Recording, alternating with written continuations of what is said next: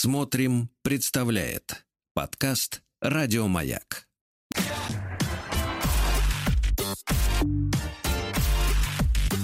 Сергей Стилавин и его друзья на маяке. Здравствуйте, дорогой Владик. Доброе утро. Доброе утро всем. Сегодня у нас среда. Владика немножко подморозило, это ощущается по музыке. Да, плюс два, Карл. А, кстати, по, по поводу музыки играл Суныши Такура, или Суничи, не знаю, как правильно читать, японский саксофон. Он особенно крут, японский. Ну, чувствуется какое-то какое пренебрежение к гей-культуре, да, к наследию. К наследию. Возможно. Да. Ну что же, э, товарищи, давайте начнем все-таки с серьезного. Давайте. Да, потому что вчера вышли новости после обеда уже, что не стало Николая Арут- Арутюнова. Да, известный Это- музыкант. Очень известный музыкант, да, и команда Лига Блюза. Я, знаете, мы сейчас послушаем музыку, естественно. Вот, ему не исполнилось еще 64 лет. Вот, его не стало. Э, И вы знаете, что меня, честно говоря, вот действительно покоробило, это как... э, ну, скажем так, ну, я понимаю, что в средствах массовой информации работает молодняк, который К сожалению, да. да, который, э, значит, он, как говорил наш, как говорит наш любимый Алексей Алексеевич, не отдупляет вообще, в принципе, чем он занимается. Вот. Э, Но когда я вижу Мало загол- знает, к сожалению. Да, но когда я вижу заголовок, что, значит, э, вполне в официальных э, порталах, да, новостных, э, не какие-то там желтые, да, где, может быть, м, как говорится, с улицы берут людей. Но когда я вижу заголовок из серии и это как бы укор не только журналистам, но и публике самой, да, когда я вижу заголовок, что э, умер э, звезда проекта «Голос 60+,» Какая это я жесть, так, я так жесть. немножко меня передернуло, потому Без что, ребята, говорить, говорить о человеке, что он был, вот просто вот обозначать человека, что он был звездой 60 плюс, значит, э, телевизионного проекта, ну, это оскорбительно. Это оскорбительно, это ужасно. Ну, с другого Вот. поколения люди, понимаете? Это понимаете, вот, к сожалению, да. происходит, Но да. дело, дело в том, что журналист, он обязан, э, в общем-то, измерять э, величину ушедшего не своими собственными представлениями о том, что он успел, успел зацепить в своей жизни, да, поскольку молод, а, в принципе, должен ориентироваться в Ну, пространстве. хотя И- бы быть любознательным, и хотя бы честно говоря, поинтересоваться, мне- конечно. Да, и мне, честно говоря, стыдно э, за таких моих э, горе-коллег, вот, которые таким образом э, у- об ушедших отзываются. Стыдно. Давайте Это- послушаем музыку. Это очень, пару слов. Это очень профессиональные музыканты. И на минуточку из этой группы вышли э, Сергей Воронов, э, Солич, бас-гитарист э, морального кодекса. Ну, то есть это крутые, реально крутые парни.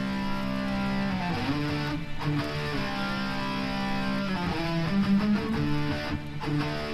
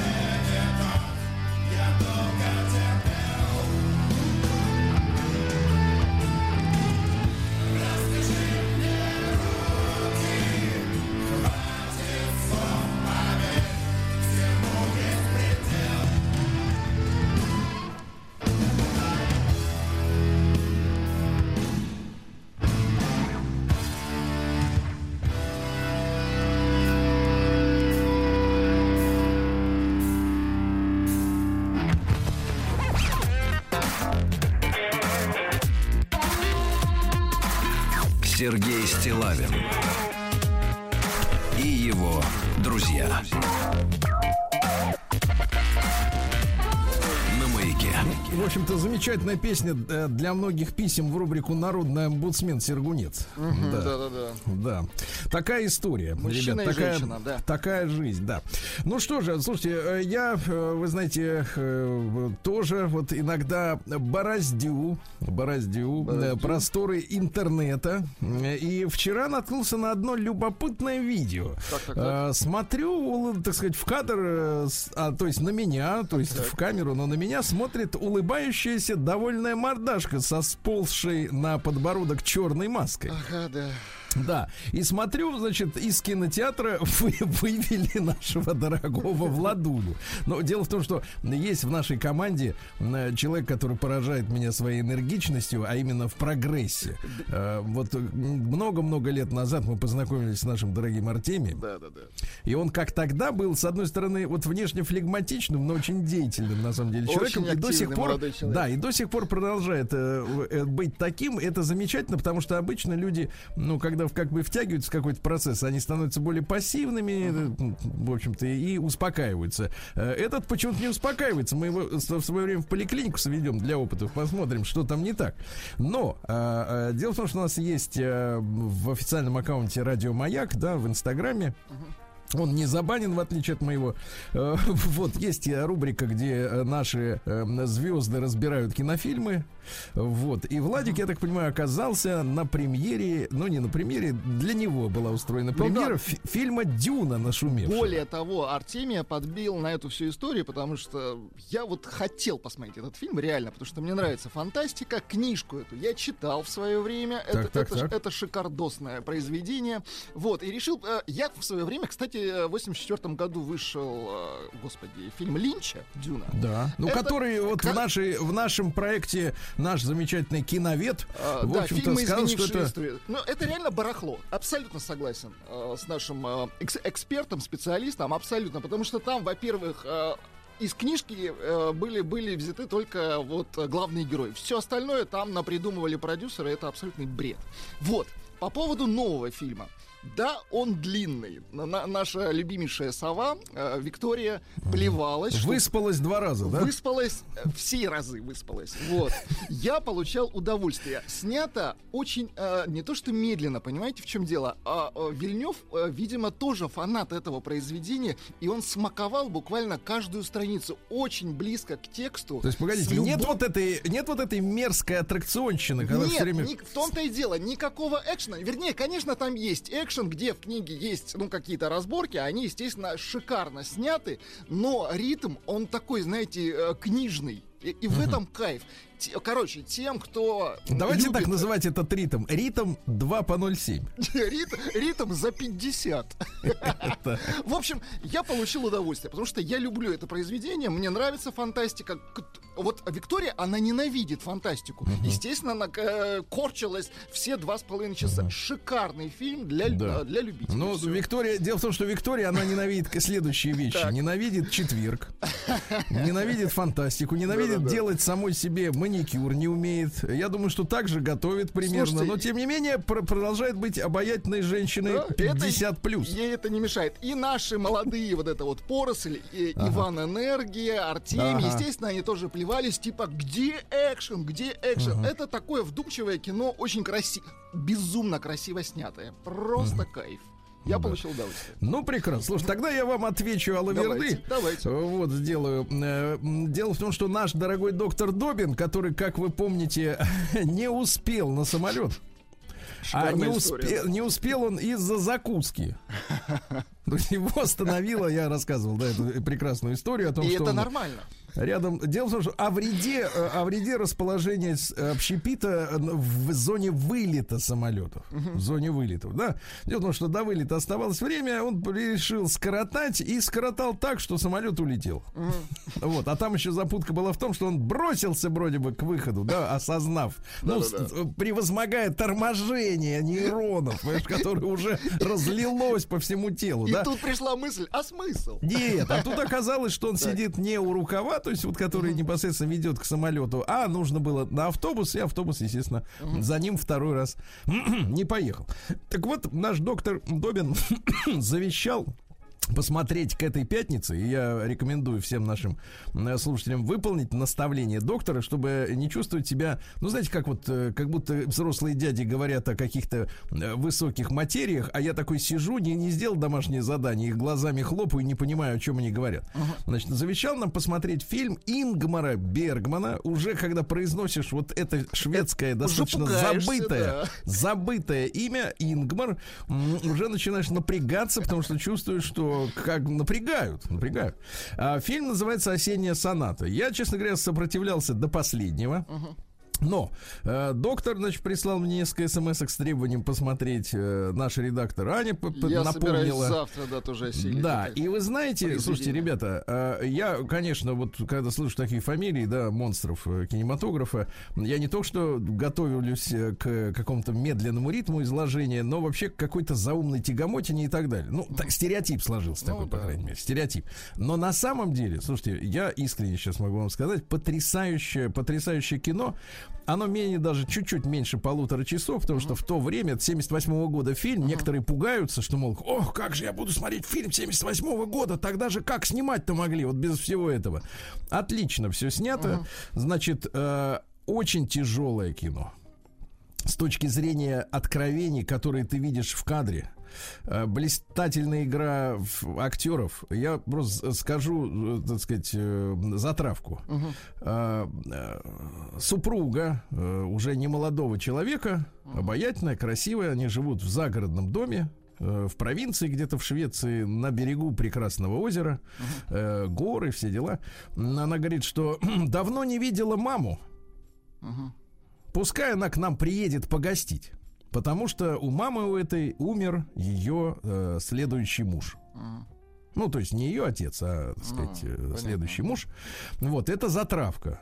А дальше, слушайте, на экране разворачивается самое настоящее. Ну, это, это даже не назвать драмой. Это фантастическое погружение в, ну, вот в реально в жизнь людей, да, в, кошма, в кошмары, в, сказать, в их взаимоотношения. Но это нисколько не тяжело смотрится. Ты, э, не, ты не испытываешь неудобства от э, просмотра. Ты э, испытываешь только не- неудобство от того, что у тебя начинает болеть сердце за них.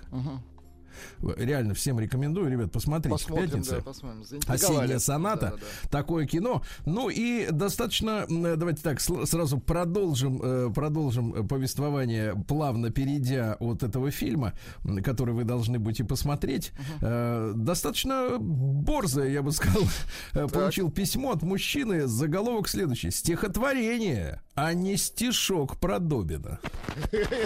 Нам угрожают. Сергей Стилавин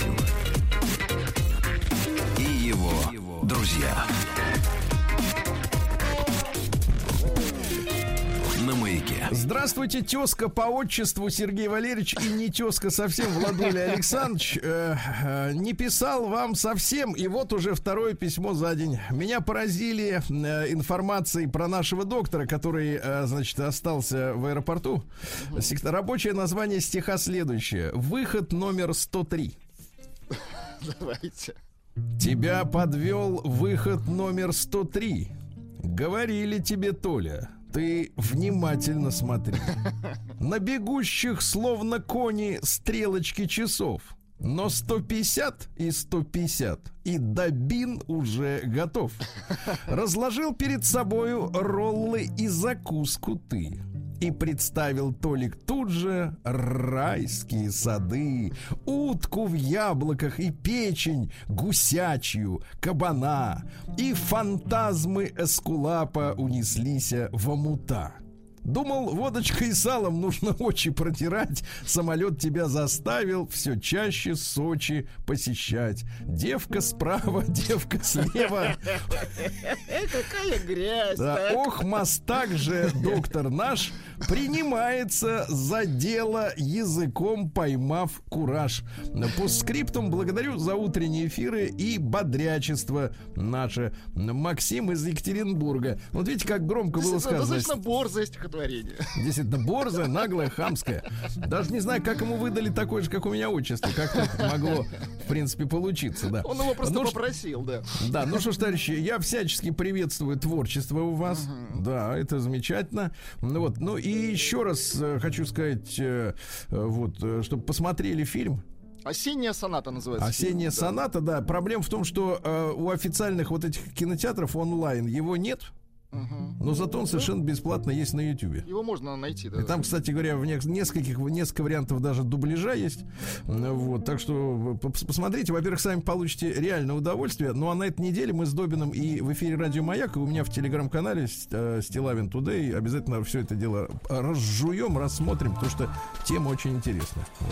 Вот. День дяди Бастилии пустую прошел. 80 лет со дня рождения. Ух ты, а ей уж 80. Разный, каждый день. Радио Маяк. Друзья мои, заканчивается сентябрь потихонечку, товарищи. И сегодня 29 число уже. Сегодня Всемирный день сердца, дорогие друзья. А ведь заболевания сердца уносят миллионы жизней по всему миру. К сожалению, да. Понимаете? И одни, например, говорят, что, значит, для сердца очень, очень плох холестерин, да? Другие говорят, а вот те, которые водку пьют, у них, значит, холестерина вообще нет, сосуды чистые какое-то время, зато печень э, гниет. Значит, вот как разобраться в Слушайте, этой жизни? жить вредно. Я не знаю, да, Очень да, да, я не знаю. жить. А день отоларинголога. Ну, у нас называется ухо, горло, нос. А у них отоларинголог, да? выпендрешь. Да, Всемирный день школьного молока. Вот, помним такое. День женского здоровья и фитнеса. Ну, часто можно слышать фразу э, «Ну, хочу познакомиться с мужчиной для здоровья». А я вам так скажу, женское здоровье крепче мужского. Да-да-да, это все всем понятно по статистике. Международный день информации о продовольственных потерях и пищевых отходах. Ведь выбрасывается в мусорное ведро, друзья мои, столько еды. Как бы так ну, научиться всем есть, э, вернее, Меньше. покупать. Покупать ровно столько, сколько съедаешь, да. День кофе и макачина. Макачи. М- Вы берете макачино себе? Нет, нет, да и да. Ну, а знаете, что это такое? Ну, Что-то там, Как с, делается? по-моему, шокол, А там тема такая, да, что сначала, значит, делают горячий шоколад, в него вливается холодное молоко, холодное, а затем туда чашечка эспрессо. Вкусненько. Да, ну вкусник, калорий так, я так понял, на 800. На весь день должно хватить, да. Да-да-да, после макачина можно, в принципе, два дня не есть. Дальше, день счастливого гуся. Отлично. Вот, гуся, да. День осеннего одиночества сегодня. Хандры, Понимаете, да. понимаю. Не печальтесь. Ну и сегодня русский народный праздник. Ефимия, второе название птичья костка. Костка. На Руси ловили птиц, понимаете, да? Но не чтобы их есть, а чтобы они сидели в клетке. Это хорошо, когда сидит, улыбается тебе. Значит, гадали по косточкам. А нет, ели, действительно, извините. Ловили птиц, жарили. Другая тема, да-да-да. А, Вот, да, очень некрасиво вышло. И гадали по косточкам, какая будет зима. Чем больше жира наросло на костях утки или глухаря. Тем сильнее морозы, потому что птица-то она чувствует, какая будет погода, Набирает понимаете, да? жирок. Сейчас у нас как? Один лишь Вильфанд, да, этот, второй. Кто? Ну, Кишковец. Вот, да. А это гусь, понимаешь ли? Ты гуся-то обшпаришь, обжаришь, вот, а он тебе честно скажет все какая как есть. погода будет, видите, универсал Да, такой, да, да. И, по- и вот, ну и в это сказал. время, товарищи, продолжают квасить. э, квасить капусту. Капусту, да, да, да. Нередко добавляли к капустке яблочки, морковь, клюкву, бруснику. Кому что нравится, то то и добавлял. Вот Да такая класс. история. Праздник каждый день. Ну что же, э, друзья мои, в этот день, э, в 1399 году, Генрих Болингброк, это противник короля Англии Ричарда II, он, э, значит, отбыл в Ирландию э, в свое время по, по предложению местной полиции, которая говорит, если не уедешь, мы тебе голову отрежем. Вернулся на родину и говорит, теперь я король. Элегантно. В октябре его короновали как Генриха IV, а Ричард II, который сначала за этим Геленброком гонялся, э, без боя сдался, посадили его в Тауэр, ну то есть в башню. И он стал первым королем, который отрекся от престола, а его все равно ему башку отрезали. Вы представляете? Отвратительно. Вот человек Типа, говорит- вдруг- Нет, вдруг передумает. И Ну, в башню его не посадили, а заточили. Да, заточили, да. И там его и заточили. Вот. В 1511 году Мигель Сервет родился, испанский мыслитель, врач, ученый. Он впервые в Европе описал малый круг кровообращения. Молодец. Вы знаете, это как в двигателе. Там есть большой этот охлаждающий цикл и малый. Понимаете, да? Вот. Ну а что, обличал папство. Вот, э, и, соответственно, и вел острую полемику с Кальвином. Ну, Кальвин это еретик, который в Швейцарии сидел. Э, За что его, значит, э, как католики гнобили, так и кальвинисты. И Ну, итоге, конечно, значит, это борзость, А со конечно. всеми-то нельзя ругаться. Надо, что как бы, так сказать, Абсолютно вот, точно, конечно. С кем-то в итоге его схватили кальвинисты э, и сожгли его на костре, потому что он не отрекся от католичества, вы понимаете? Ну, И, кстати, да. кстати, в его честь памятник в Женеве стоит. Понимаете, да? Э, То есть они же сожгли, и они же и памятник ему поставили. Ну, Извинились. типа, откупиться, да. Вот, цитаты такие. Меня сожгут, но это лишь эпизод. Мы продолжим нашу дискуссию в вечности. А он упорный, да. Да, да, да, упертый. Вот, ну, видимо, да. А, Сегодня у нас э, в 1547-м Мигель де Сервантес Сааведра родился. Понимаете, да? А, Вот. Ну а что за Сааведра-то? Э, Неплохой был, да. Да, Мигель был женат на Каталине Паласиос. Красивая А, фамилия. вот. У него была внебрачная дочь, то есть он, как бы так сказать, увлекался Нет, другими нет, женщинами. да. Мгм. И согласно гипотезе одного из испанских исследователей, вообще он мог быть, ну, э, знаешь, в, пред- вот в- нынешних условиях это все звучит спекулятивно очень сильно, мог интересоваться и мужчинами. Но это гипотеза. Ну, это гипо- Дурная Кстати, писать начал поздно, ему было уже 38 лет. Да. А, за первое его произведение называлось Галатея. Да. А потом как-то не очень все пошло как-то коммерчески, но для добывания хлеба, э, значит, поступил в интендантскую службу. Ему поручали закупать провиант для э, флотов испанского. И чтобы это все исполнить, он, э, значит, э, немножко проворовался. э, Вот, посидел немножко в тюряге, понимаете, да? И вот, э, да-да-да, и цитаты следующие, давайте. Женщина относится с пренебрежением к тем, кто их любит, и любит тех, кто ими пренебрегает. Ишь ты как. Ну, Александр Сергеевич отсюда... Об этом же писал, да. Об да, да. этом же, да, видно, начитался этого Саведры, понимаешь? Что за фамилия? Вот, дальше, не пойму, о каком говорим-то. Дальше, А, каждый из нас сын своих дел. Хорошо, да. А, дальше. В мире имеется лишь два рода людей. Имущие и неимущие. Вот. А, Грех, если женщина выглядит менее красивой, чем могла бы быть. Тоже хорошо. То есть надо это... Не скрывать красоту, все правильно. Под- подкраситься, крем намазать, нанести, да. Женщина, никого не любящая, ни в ком не может вызывать ревности. Вот, видите, как, да. Сегодня в 1650-м англичанин Генри Робинзон, понятно, что он Робинсон, но у нас он Робинзон, открыл первое бюро знакомств. Чтобы вот женщины могли, ну, э, знал бы Генри, э, как, э, Пиндера, да. как все это дело развернется. Да-да-да. В 1703-м Франсуа Буши, это французский живописец, в стиле рококо родился. Рококо. Да. Это дело в том, что все это пошло от французского ракаль. То есть э, декоративная ракушка, не хоккейная, а декоративная, да. Характерными чертами рококо являются изысканность, большая декоративная нагруженность и интерьеров и композиций. Ну, знаете, когда вот показывают, например, квартиру, э, квартиру какого-нибудь вот э, этим летом. Нет, нет, нет, Волочкова у нее приличное питерское образование. А вот когда коррупционера какого-нибудь, э, помните, вот ДПСника поймали, дом его показывали. Вот это рококо. Да, Когда вот все золото, вот эти все дела, там, э, ну вот есть, в принципе, две страны, где очень любят этот стиль. У, на- у нас вот такие люди, и в Италии тоже вот очень любят такие штуки. Если вы смотрели в современные итальянские криминальные сериалы, там вот э, дома, домами мафиози, они обязательно вот потолок 2,20, а все равно И во это Франции всё, ну, 500 лет назад. Хорошо. Наворочено, да. В 1736-м дан указ очищать реку Мойку и устраивать постоянную набережную. А какая сейчас красота, а? Главное, Да. чтобы не выбрасывали людей в мойку. А так, в принципе. Да, в 1758-м Горацио Нельсон родился. Это английский флотоводец. Странно, что имя-то у него не, не- не английское, да? Плавал, ходил. Ну, вы помните, одержал победу над французами, а его французский снайпер, вы представляете, долбанул. Да-да-да. И бытует заблуждение, что адмирал Нельсон обязательно ходил на правом, носил на правом глазу повязку. Вот. А в боях на Корсике он э, получил осколочное ранение правого глаза песком.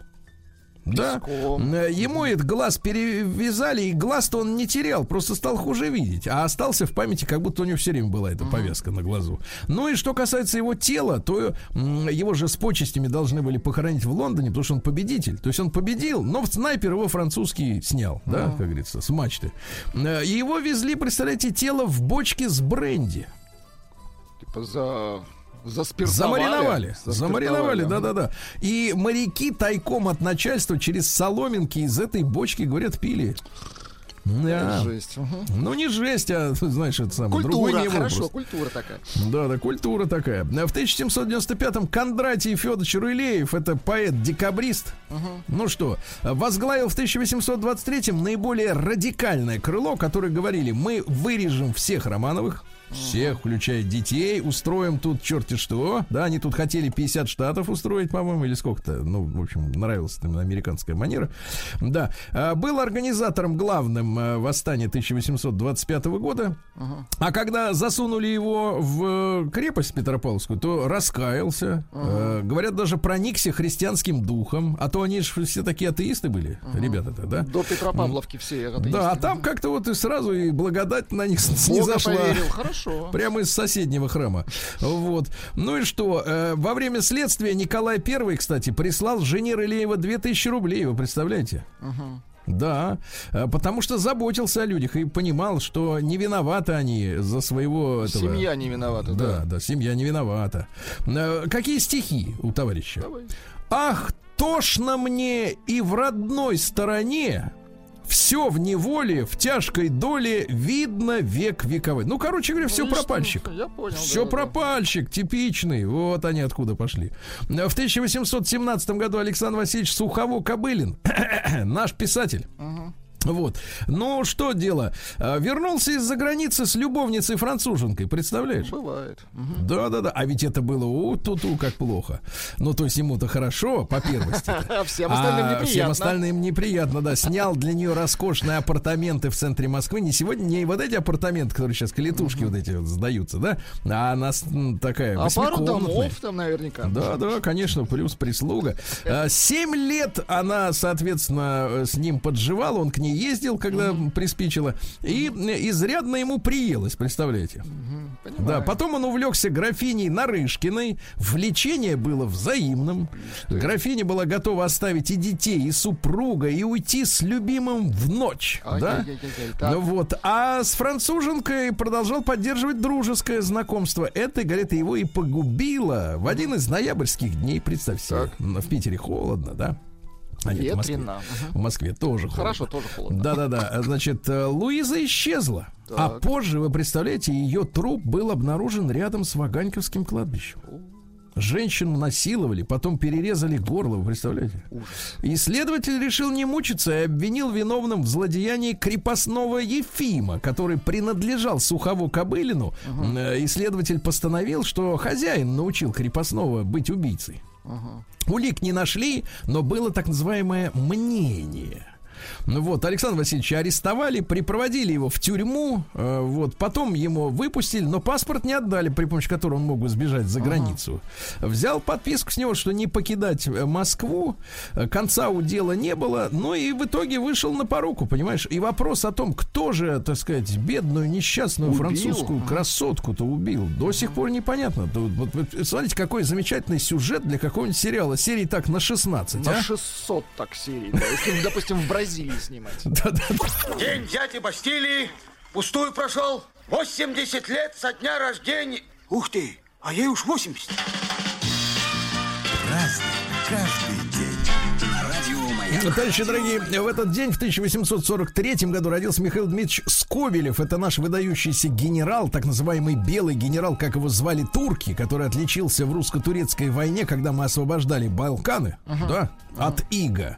Э, В Турке его звали Ак-Паша. Ак — это белый. Белый генерал, мол, типа. И э, неожиданно он как-то вот э, скончался, представляете? Да, скоропостижно, это до сих пор загадка не разгадана. То есть вот он вернулся, пользовался очень большой популярностью в обществе, и как-то вот раз и нет человека. Странно. Странная очень история, да. А, В 1864-м Мигель де Унамуна и Хуго. Так, Это испанский, как вы понимаете, писатель и философ. Мысли какие? Жениться совсем не трудно. Трудно быть женатым. Хорошо. Любовь, дитя иллюзии и одновременно мать разочарования. Понимаем. Да, вот такая вот история.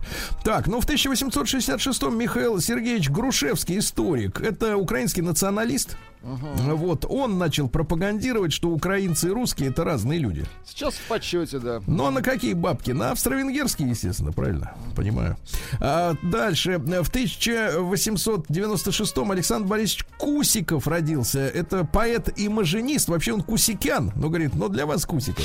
Дружил с Сергеем Есениным. У него есть цикл э, стихов «Москва Кабацкая». Давайте я вам Давайте. прочту. Закачать, забаюкать бы в сердце своем ваше имя. Я по вашему сердцу прошел, как по рифмам случайной строкой. Замолить бы губами какими ваше имя, молитвой какой, а? Красиво. Вот видите. В 1897 в Буэнос-Айресе впервые состоялось исполнение танго. Тогда это было не просто, потому что очень он эротичный танец. Вычурный танец, согласна. Не вычур, над ногами друг друга обня- обжимать. Шмыркать.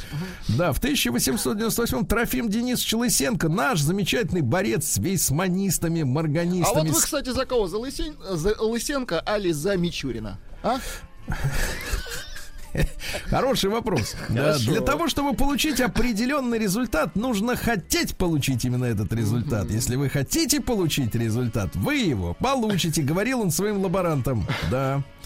Да, вот такая вот история. Евгений Иванович Габрилович в 1899-м сценарист и писатель. Э, такие фильмы, как «Коммунист», помните? Хороший фильм, да. Вот, в огне брода нет, два бойца. Ну, Шикарно.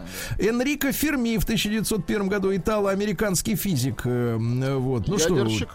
Теорема у него была, э, мы ее разгадали, Доказательство правильно? чуть позже поступило, да? Вот, Николай Алексеевич Островский в 1904 году писатель, да, жил в Сочи, писал, Лечился. что говорил? Умей жить и тогда, когда жизнь становится невыносимой, сделай ее полезной. Да? Правильно. В 1907 году торжественно открыто трамвайное движение в Петербурге. Извозчики э, скрипели зубами, скрежетали от злости. В 12 году Микеланджело Антониони, итальянский кинорежиссер. а? Мы, мы на нем выросли, да, с вами. Вот давайте я вам прочту цитату. Давайте. Вот, э, что беспокоит современного человека? Какой отклик находят в его душе происходящие в мире события? Вот те вопросы, которые мы должны ставить перед собой в своем творчестве. Молодец. И вижу, что не те ставят. Да, остальные. Ну вот, ну, в шестнадцатом году Джон Рокфеллер стал первым в мире человеком, у которого был ярд долларами. Подлец. О, Да. не то. Шутить и занимать деньги нужно внезапно. Правильно. Да. А, Вот. э, Первая и главная предпосылка успеха в бизнесе это терпение. Ясно? Кто терпел, тот и Терпи, богатым дождался. будешь. Да, да. В 33-м Василий Павлович Би- Битаки родился. Это наш поэт и переводчик. Вот. Пожалуйста, такие, такие строки. А меня никто не провожает, только там, как лик святой бледна, на платформе женщина чужая, в раме ослепленного окна. А? Красиво. В 35-м Джерри Ли Льюис, один из пионеров. вот Рок-н-ролльщик, Да, да. да, да. You shake my nerves and you rattle my brain. Too much love drives a man Да, но он шутил. В 76 году, во время празднования 41-го дня рождения, навел на собственного бас-гитариста Батча э, револьвер и думал, что он не заряжен. Нажал на спусковой крючок, выстрелил в грудь. Э, тот остался жив. Он что, Понимаете? придурок? Придурок самый настоящий, да. Сильвио Берлускони, не только наш друг в 36-м Но и году родился. певец. Колоритный мужчина, но и певец. Дайте, пожалуйста.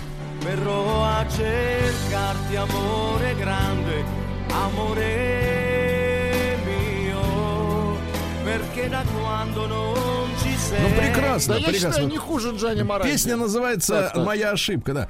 Друзья мои, сегодня 80 лет страшному началу, э, ну, преступления перед человечеством, убийство в Бабьем Яру, неподалеку от Киева. Там всего было убито порядка 200 тысяч человек. Э, Вот, а сегодня эти расстрелы начались. Э, Сначала извели евреев, цыган, потом советских военнопленных. Кстати, в расстрелах участвовали все те нацики украинские, которые сожгли Хатынь. Это те же персонажи. А, Лех Валенса родился в 43-м году. Ну, как бы говорят, поляцкий этот э, из солидарности профсоюза лидер. да? Предводитель. А в КГБ носил кличку агентурную Болик.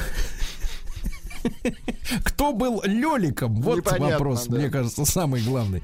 А в 47 году авария произошла, к сожалению, на промышленном реакторе, который вырабатывал плутоний для атомных бомб в секретном городе Челябинск-40. Это производственный комбинат «Маяк». Такая вот была история, да? А В сорок восьмом году родился замечательный э, фехтовальщик-саблист, четырехкратный олимпийский чемпион, неоднократный победитель э, чемпионатов мира Виктор Алексеевич Кровопусков. Мне кажется, великая фамилия для Подходит великого для саблиста, да, Да, да, да. абсолютно И, кстати, отличался быстротой реакции неим- неимоверной. При этом был хладнокровен и бил прямо вот... Настоящий саблист. Круто. Настоящий Кровопусков, да, и фамилия правильно. А, в тот же день родился Марк Фарнер, основатель группы Grand Funk Railroad, понимаешь? Но мы это больше слышали вот такую версию. А? Фу, Насколько фу лучше? на вас! Фу на вас! Дай на оригинала, дай Давайте, оригинал. Хорошо. Ну, медленно, медленно, Сергей. А куда торопиться? Диско. Да, ну и сегодня полтинничек исполняется нашему всему дельфину. Да вы что? Да. Обязательно встретимся, встретимся. Давайте Андрея Вячеславовича поздравим, правильно? Конечно, поздравляем. Я вам стихи хочу Давайте. прочесть. О. Мы все уходим медленно и нежно, скользя по лику времени слезами. И нас смахнет рукой небрежно. И время, время смахнет. И это лучшее, что будет с нами, ясно? Хорошо. Вот, с днем рождения.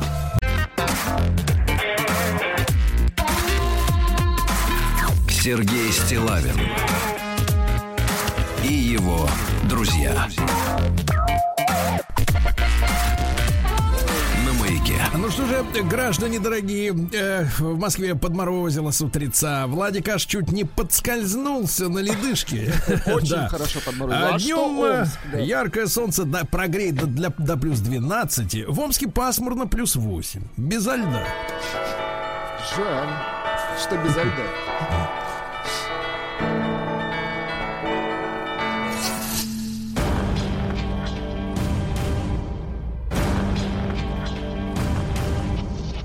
Новости региона 55.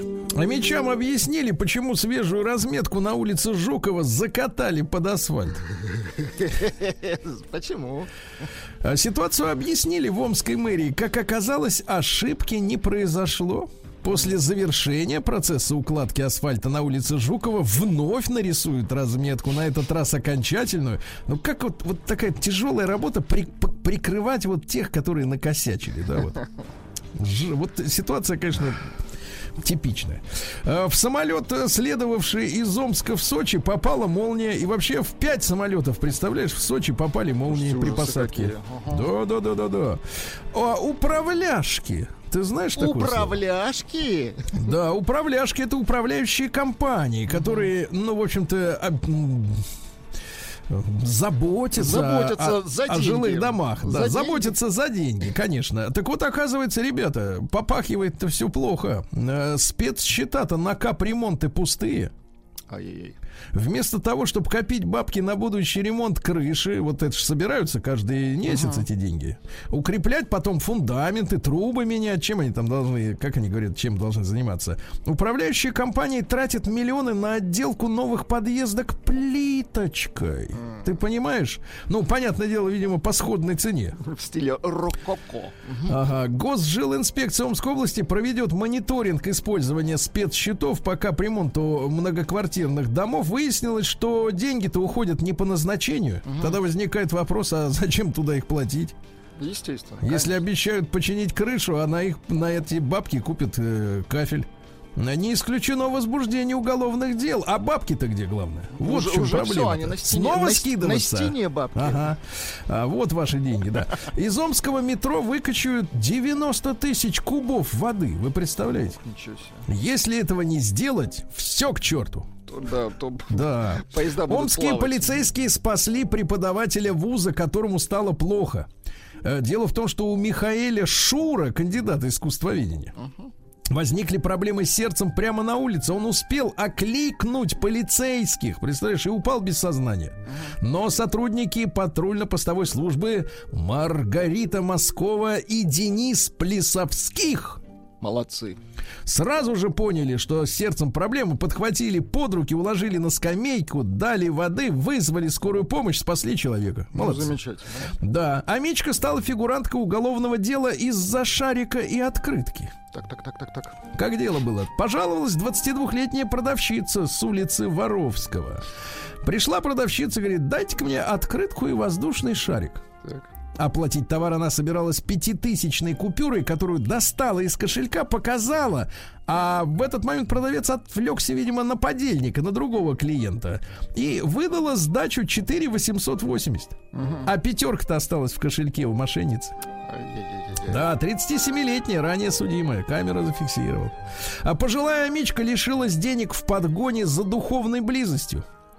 А В 84 года женщина разместила объявление о том, что мечтает познакомиться с близким по духу человека. Это он тут же нашелся. Через лет, нет, смотри, схема какая интересная. Откликнулся некто Михаил, который представился подполковником в отставке. Конечно, люди в погонах, особенно пожилым людям, кажутся приличными. Так вот, э, мужчина предложил не терять время, встретиться на следующий же день, приехав на улицу десятилетия октября, где должно было состояться личное знакомство, бабуля получила страшный звонок на свой сотовый. Э, Подполковник Михаил сообщил, что спешил из Калачинска в Омск на встречу, но попал в аварию, только что госпитализирован. Нужна срочная операция за 20 тысяч рублей. И попросил у пенсионерки деньги. Она с готовностью перевела ему десятку. Прекрасно. А Суд обязал мэрию Омска расселить аварийный дом. Не хотели делать без этого, да? А Мичка отказала поклоннику в танце и поплатилась за это. Представляете, что произошло? 39-летняя женщина отдыхала в одном из кафе из которого ушла с новым знакомым. Прогуливаясь, пара очень сильно начала ругаться. Ну, видимо, под шофе. Мужчина выхватил сумочку пострадавшей, выкинул ее в кусты и ушел. Женщина, рыдая, стала искать сумку, ползая на карачках, была пьяна. В это время к ней подошел еще один мужчина из того же кафе, с которым она отказалась танцевать. Он сорвал с нее золотой браслет и убежал. Ой, какой представляете? 39 лет, сколько несчастья, да. Да. Ну и давайте о хорошем, просто скажем о хорошем. Во-первых, в Омской области солнечная энергия может привести к помехам в телеэфире аж до 23 октября. Повышенное себе. солнечное солнце проливается на Омск. И, наконец, э, статистика. О мечам легче найти работу, чем другим сибирякам. Вот хорошо.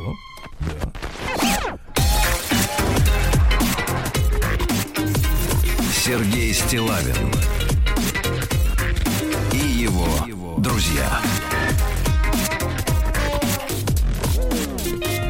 На маяке. Друзья мои, э, с, э, китайцы заподозрили американцев во лжи с высадкой на Луну из-за насовских скафандров. Дело в том, что америк- китайцы же автоматическую станцию отправили, она успешно вернулась. э, Чань-Э-4, да? И там история такая, что э, из-за условий Луны перепады температуры суточные составляют 300 градусов Цельсия. И даже приходилось выключать этот робот китайский, чтобы он не перегревался, когда слишком жарко, понимаете, да? И китайцы задаются вопросом, а как люди-то там вообще могли быть? Так они-то он плясали, прыгали. Мгм. 300 градусов перепад суточной температуры. Ну, Можете да, себе во-первых, сут- э, сутки они там, они высадились, сколько там они были, не знаю. Так сутки там минут. короткие. крутится-то быстро. Точно, лунные. Конечно, там Точно. все быстро это происходит. Хорошо. Короче, лажа какая-то. Обратно согласен. Да, концерт Моргенштерна в Петербурге э, сорвали родительские организации. Видите, могут, когда хотят объединиться люди. Ага, вот. Ну, хоть ради этого. Российский арбитр Карасев, Сергей Карасев, не встал на колено перед матчем между Порту и, и Ливерпулем. Ну, конечно, а что Карасеву-то вставать? Он так. Вот именно, он кто? Он Не, женат. не он кто, а он-то в чем виновен перед... Да, э, да. Россиянам рассказали о моделях автомобилей с пробегом, которые не надо покупать. Об этом э, разоткровенничался директор сети автосалонов Фреш. Значит, он назвал следующие. Nissan Qashqai, Chevrolet Spark, там же делается Matiz, Mazda RX-8, но это с роторным двигателем, сложная штука. Citroën C5, а также Range Rover Sport. Такие вот машины, да. Женщина 78 года рождения, это законно, получила ожог пупа и бедер в московском салоне красоты. Вы представляете? ужас Причем лазерный ожог. Жесть. Мгм. То есть ей что-то там делали с пупом или где-то там. А, В Свердловской области нашли две площадки нелегальные, на которых производилось сливочное масло непонятно из чего. А, Они из э, 110 килограмм молока сделали 67 тонн масла. Дело в том, что при обычной технологии 1 кило сливочного масла получается из 20 килограммов молока. Руководил всем этим бизнесмен из Екатеринбурга. Поставки масла шли в торговые организации, соцучреждения более чем в 30 регионах России, в Московской, Воронежской, Ростовской, Калужской, Тюменской, Новосибирской областях. Единственное, что не называется, к сожалению, марка, под которым эта бодяга вся продавалась. В магазины здоровой еды шло.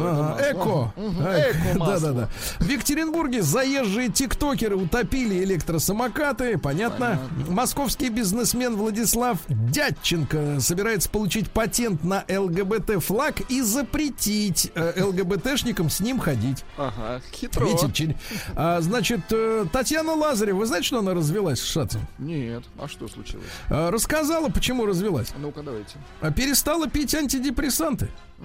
И развелась, прикинь. Не- да, не То есть на прекра- таблетках, на таблетках еще хоть как-то, да. еще хоть как-то было более-менее. Да, а сейчас вообще А не в так богатую. вот перестала употреблять таблетки и все, и как-то и сразу развелась, да. Дальше. Э, Минсельхоз предложил разрешить менять на этикетках игристое вино на шампанское. Вообще Да не вижу можно, проблем. конечно, да. проблема? Вообще не вижу проблемы, да. А, пермские власти объяснили намаз в школе тренировкой позы по-турецки. А Пермь это у нас тот самый регион, где вот товарищ вот этот вот с ружишком Да, пришел. да, да. Говорят, там какие-то ячейки активные. Да. Так вот, ранее в сети появилось видео, на котором ученик пермской школы номер раз, два, три рассказывает, что на уроке, на уроке физкультуры их заставляют молиться. Мальчик показывал типичные позы с руками ладонями вверх. Отметил, что так их тренирует учитель физкультуры. В школе объяснили, что это спорт, это просто поза по-турецки. М, Нормально, да? Дальше. В Приморье учительница не разрешила школьнику с диареей, я имею в виду понос, выйти в туалет. Представляешь, идет расследование, да. Ну и что у нас? И Москва вновь вошла в пятерку лучших городов мира э, по версии, ну, дальше не, члено, не членораздельно. На первом месте Лондон, ну, там, где очереди за бензином. На второй Париж, там, где Макрон. Третий номер Нью-Йорк, да, там, где БЛМ. Э, значит, на четвертом месте Москва, на пятом Дубай. Вот так. Можете начинать гордиться, Владик. Хорошо, горжусь. Наука и жизнь. Так, закончили гордиться. А, Нет, не Нейросеть. закончили. Слушайте, нейросеть помогла обмануть систему распознавания лиц незаметным макияжем. То есть э, нейросеть обследует твое лицо, смотрит, где у тебя ин- индивидуальные черты, и их закрашивают тональным кремом, и тебя не узнают камеры. Элегантно, да. Помню, в советское время ходили легенды, что сотрудники КГБ мажут лица таким кремом, что на фотографиях случайных они не остаются вообще. Да-да-да. А живущие в недрах Земли существа влияют на будущее нашей планеты, ребята. В недрах Под землей живут следующие, Владик. Гномы. Тихоходки, рак-богомол, голый землекоп, бессмертная медуза, ксенобот и блохи с крупными гениталиями. О, боже. Они обитают в недрах земли и могут нас пережить. Вы представляете? Ксенобот. Нет, скажем ему. Да-да-да, и этот с крупными. Значит, названы самые опасные для, для жизни продукты. Первое сахар. Второе соль. Соль, правильно. Ничего нельзя. вода. Ничего нельзя. Дальше. Автомобильная компания Geely займется производством смартфонов. Видите, все по плечу, товарищам, да. Вот. Ну и что еще интересного? Ученые предсказали вымирание человечества через 500 лет. Встревожены? Нет. Нет. А жаль, да? Да, понимаю, да. Иммунолог Крючков Так, так, э, так. назвал необходимый для ослабления пандемии срок локдауна. Вот если вы хотите, чтобы все полегчало, знаете, сколько надо сидеть Ну-ка, дома? ну-ка, сколько? Надо всем сидеть по клетушкам два с половиной месяца. М-м. Два с половиной месяца надо отсидеть, и тогда полегчает. а Это так не нереально. Дальше, я вам понимаю. А, Значит, а, друзья мои, сенсация. Первой одомашненной птицей оказалась вовсе не курица. Петух? Типун вам на язык. А казуар. Так переведите для крестьян. Казуар Ну, это за птица, такая? которая достигает полутора метров и даже больше в высоту. С вас ростом, кстати. Нет, 60 вас. килограммов веса, типа страуса. Да-да-да, казуар. Ну и давайте еще пару хороших сообщений. Уникальный беспилотник-спасатель разработали в России. Всепогодный беспилотник Си-дрон, морской дрон. Красивое название. Да, может сам спасать, очень хорошо. Ну и, наконец, слушайте, пощечина, так сказать, нашей э, общественности, которая мнит себя специалистами в области живописи. Нейросеть определила, что картину Самсон и Далила из Лондонской национальной галереи написал-то не Рубенс. А кто? А вот это работает следующая программа. А кто? Следствие идет. Да-да-да. Вот видите? Да Никас ее написал. Новости капитализма. Ты написал или списал? Да, значит... Стоп! Да, написал. понимаю. Ну что, о плохом. Демократической Республике Конго демократично сожгли 8, сожгли 8 колдуний. Вот, да. Началось. Э, бывшая жена Граймс, вот смотри, Шац с Лазаревой, теперь Граймс с Илоном Маском. Это Представляешь, развелась, да. Говорит, что хочет создать лесбийскую коммуну в космосе. Флаг ему в руки, который, кстати, мы Флаг запатентован, наш бизнесмен, да, все. Со своим полетят. В Америке хорошая новость. У мужика угнали машину вместе с собакой. Через неделю собаку вернули. Вот как хорошо. представляете? Хорошо, да. В Испании после нашего протеста начали убирать рекламу с русскими проститутками. Помните? Ну, конечно. Русская девственница плюс кокаин 50 Ну, это евро. никуда не Сволочи. годится, естественно. Офигели там уже. Новый ректор Кабульского университета запретил учиться в ВУЗе женщинам. Он сказал так, а смысл? Да, британцы раскупают Ладу Нива по цене под 2 миллиона рублей. Только привозят на барже, сразу раскупают, Да ясно? класс. А вы вот недовольны чем-то. Я? Я очень да, доволен. вот именно. В США реабилитируют почти 60 тысяч арестованных за употребление марихуаны людей. Теперь они типа не виноватые совсем. Ну, выходит, что так. Вот выходит, что так. Да, вот не виноваты, да. Агрессивные выдры держат в страхе жителей Аляски и их домашних животных. Вы представляете, несколько недель назад искусали девятилетнего мальчика. Сволочи. Ружья на них нет, да. Вот у нас, кстати говоря, у этих бобров-то нельзя стрелять, ты знаешь? Не, стрелять нельзя, есть можно. Самое вкусное хвост. Стрелять нельзя, В конечно. Англии провели пивной фестиваль среди могил средневекового кладбища. Ну, Прекрасно, В молодцы. принципе, да.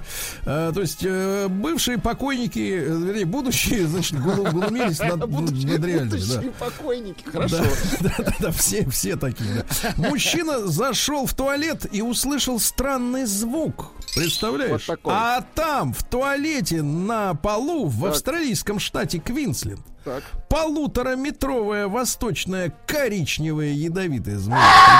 Ужас. Ну и давайте и ужасная новость из Бразилии. Вот вы говорите там мужчины, женщины, любви нет в мире, да, сейчас все приживалы, а есть любовь-то. Представляете? Э, 35-летний жених Дион и его 27-летняя невеста Аманда получили посылку с шоколадными конфетами накануне свадьбы вместе с бокалами. Они решили, что это подарок от друзей, скушали конфеток, да и отравились насмерть. Это бывшая баба жениха решила их умершвить, потому что ревновала. Вот оно как бывает. Ясно? Ну, в общих чертах. Сахар я.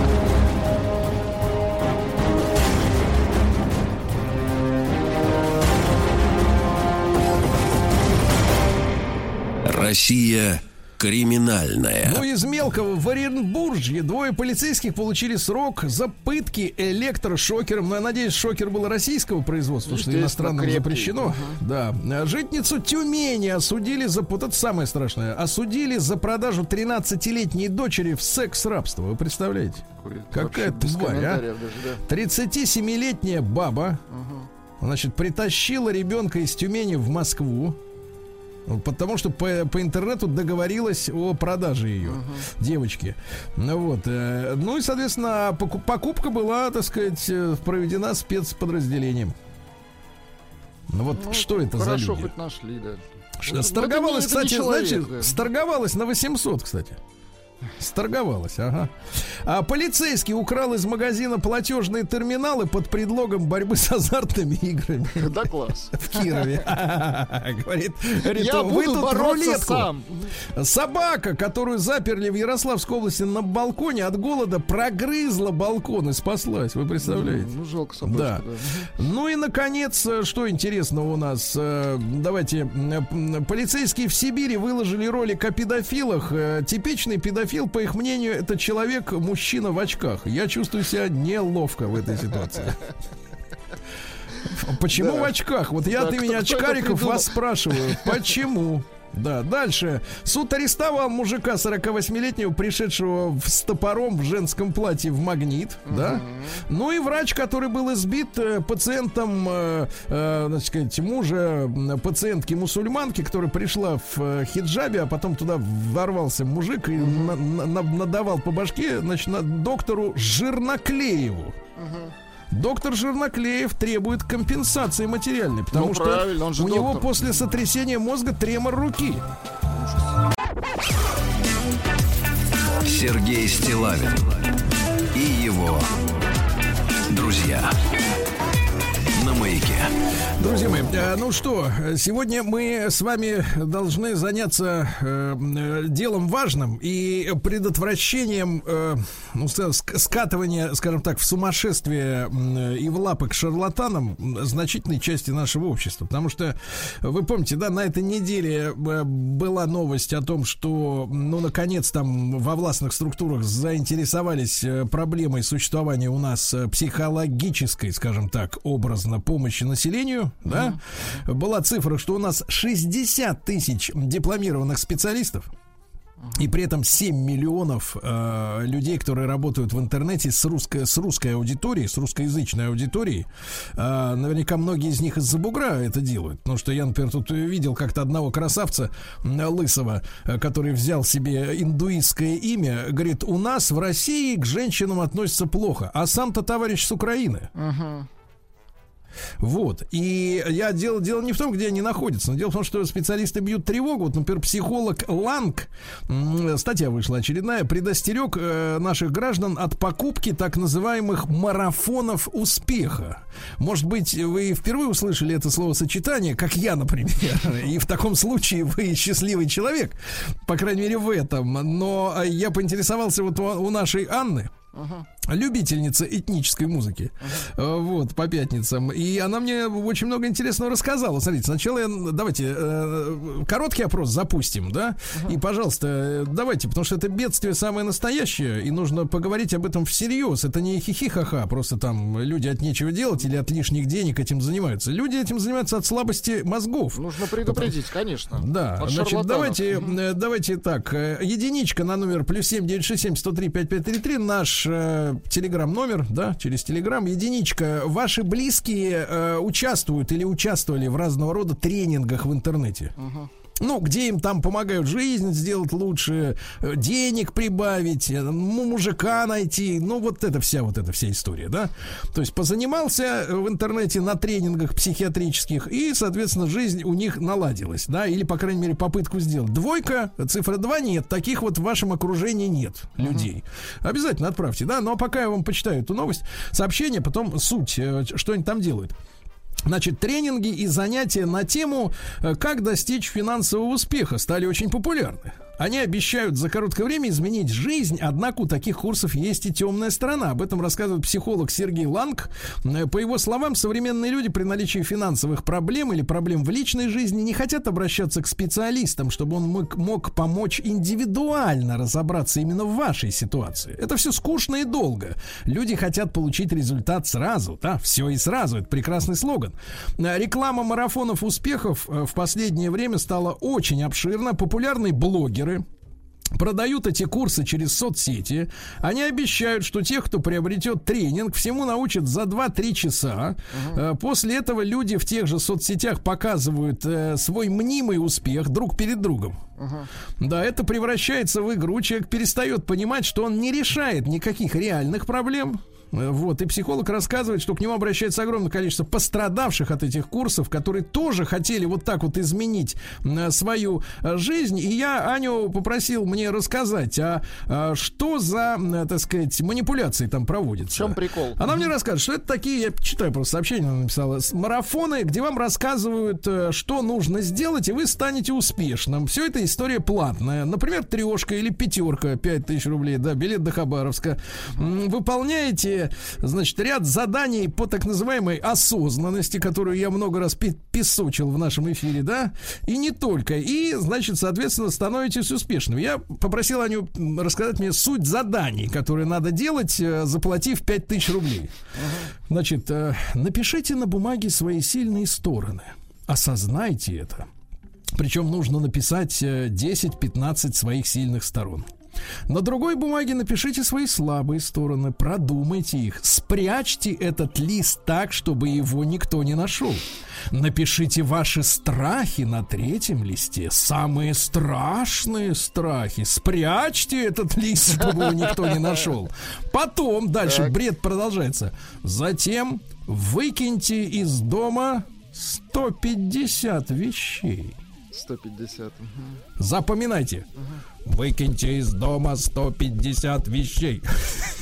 Еще, наверное, в какую сторону выкидывать важно. В зависимости от метража квартиры. Чем больше площадь, тем больше нужно выкидывать. Мужики, у вас пропадают из дома вещи. Вдруг смотришь, носк- носки куда-то делись, а? А они выкинуты. Потом нужно сформулировать свои 10 желаний. Лучше больше, 10 минимум. Смотри, Владик. Заветных желаний, да? А Формулировать нужно правильно. Например, вот вариант неправильный. Например.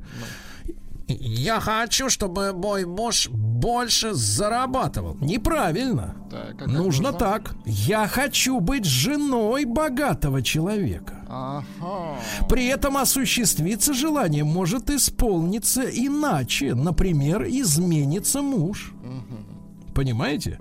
Все это наговаривается голосовыми сообщениями в Телеграме. Вот, длинная, нудная, значит, бодяга длиной по 40 минут. Вот, ну и, соответственно, люди ведутся. Какие люди? У которых нет любимого, мало денег, не могут родить, например, да? Вот, и все это состоит из банальных советов, никаких там сенсационных, естественно, открытий нет. Ну, что вы хотите за пятерку, правильно? Вот. А Люди это, этот бред этот покупают. А, Вот. И пришло это, понятное дело, с Запада. Там есть так называемые мотиваторы. Понимаете? То есть это мотиваторы. Они собирают зал, вот как этот э, с индусским именем, значит, шарлатан. Значит, собирают зал, а потом про, начинается это один раз. А потом вот заочный такой марафон на месяц. Понимаете, да? Когда нужно день за днем э, писать, сжигать и так далее, и так далее. Я хочу, ребята, вот о чем поговорить. Эм, Короткий опрос еще раз. Единичка на 0 плюс 7 967 103 553. В вашем ближнем круге, там, по работе коллеги, там, дома, по, там, среди родственников, друзей, есть люди, которые подпали под а, увлечение такими тренингами, да, чтобы подправить за пятерку всю жизнь свою, правильно? Двойка нет, слава богу, миновала. Ну и вот ваши личные наблюдения в вашем окружении, либо у знакомых, и к чему это приводит? Потому что я, честно, я в эфире регулярно читаю письма о том, что, э, ну, самое мягкое, что происходит, это, например, развод. То есть мне постоянно пишут мужчины, да, о том, что вот э, жена отправилась, как правило, от безделья э, на какие-нибудь такие курсы, раз-два, и через два месяца человек как подменили, и все, и дальше, дальше только развод. И если мы хотим, понимаешь ли, подправить как-то ситуацию в обществе, да, то мы не можем не замечать эту опасность. И на нее надо смотреть, опять же, я повторюсь, не хихи-ха-ха, вот придурки разводят лохов, да, например.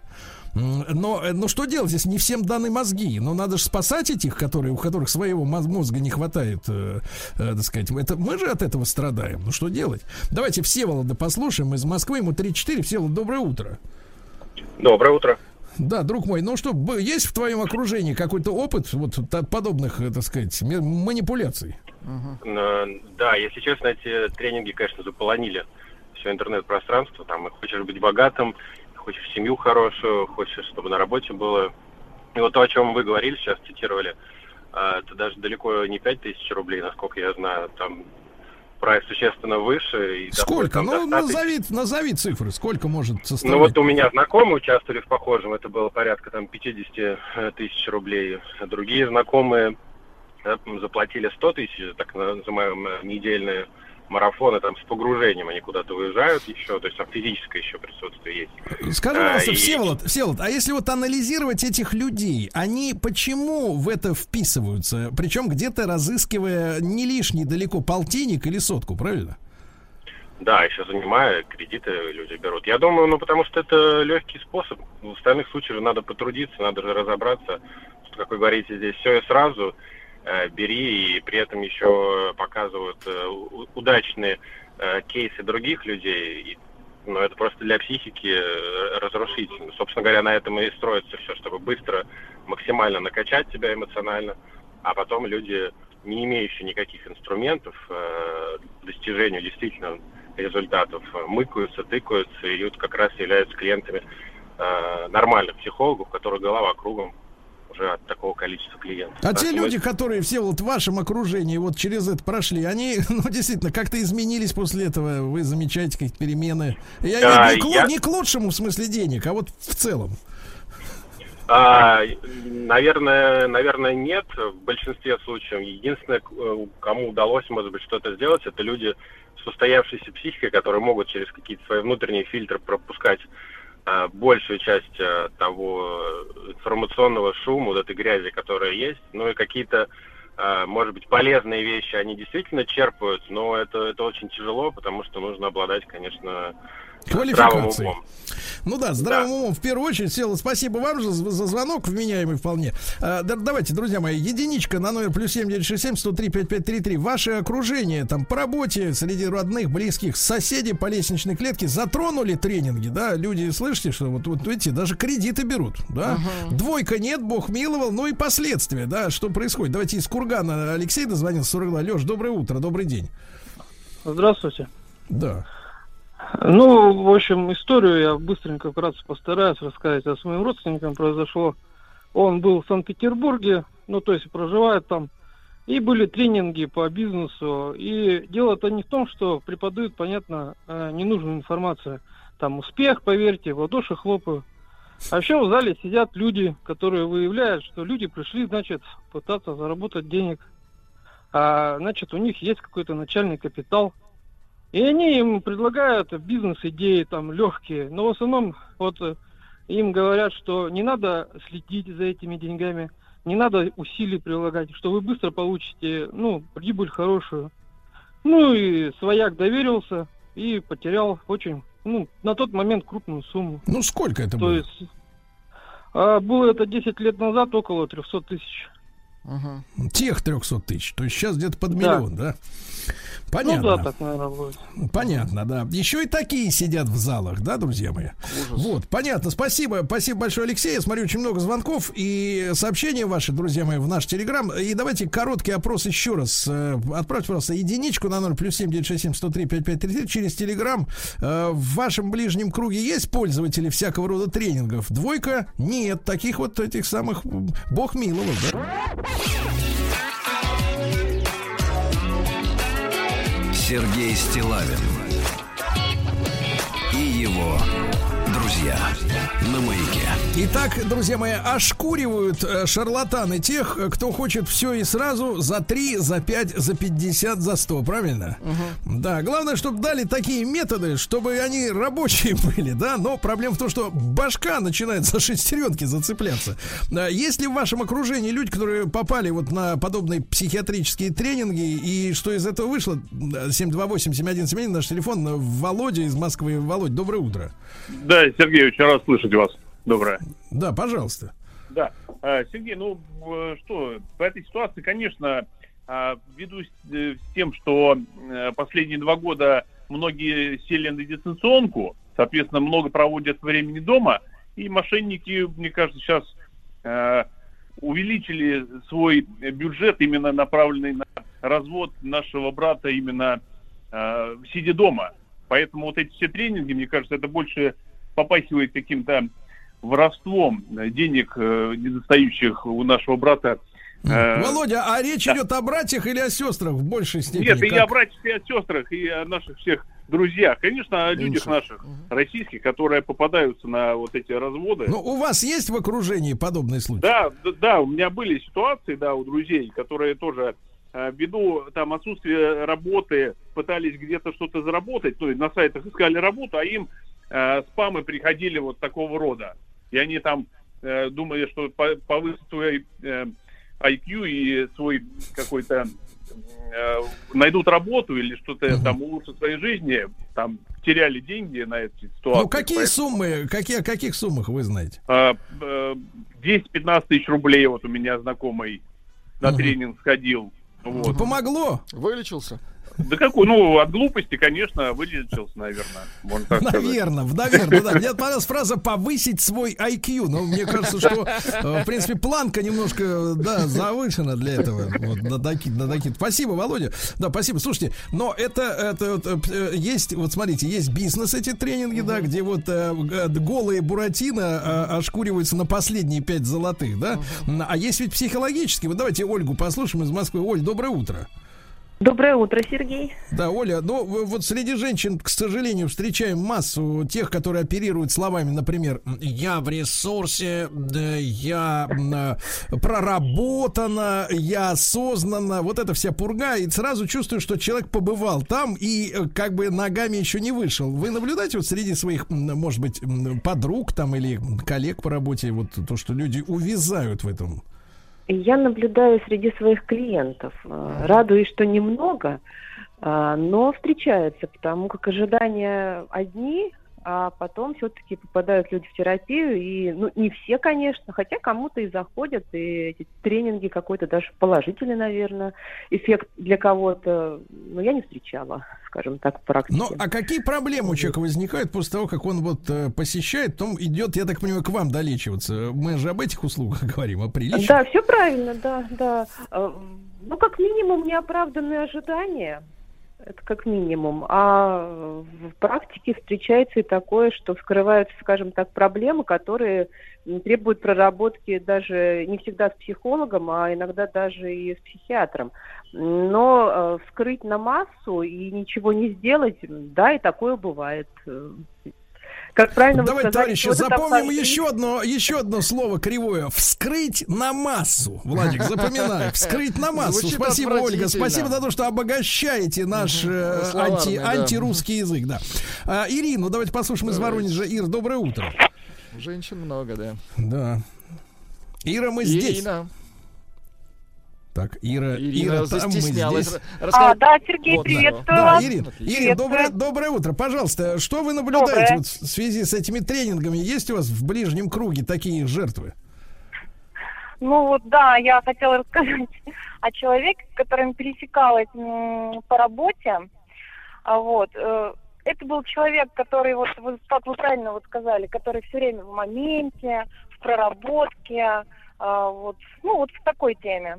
Ну вот. Прошло несколько лет, и как бы нас свели соцсети. В соцсетях я вижу, что этот человек занялся коучингом профессионально, то есть она набирает марафоны, группы, там э, создает группы для тех, кому за 35, и помогает девушкам э, обрести свое счастье и выйти замуж, ну, буквально там за 2-3 месяца.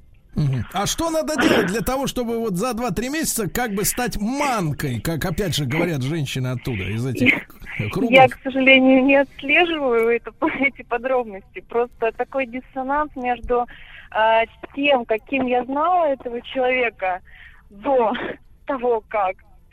э, Ну, то есть сейчас- лузер, э, лузер учит лузеров, да, как, как, так сказать, э, составить свое счастье. Я правильно понимаю?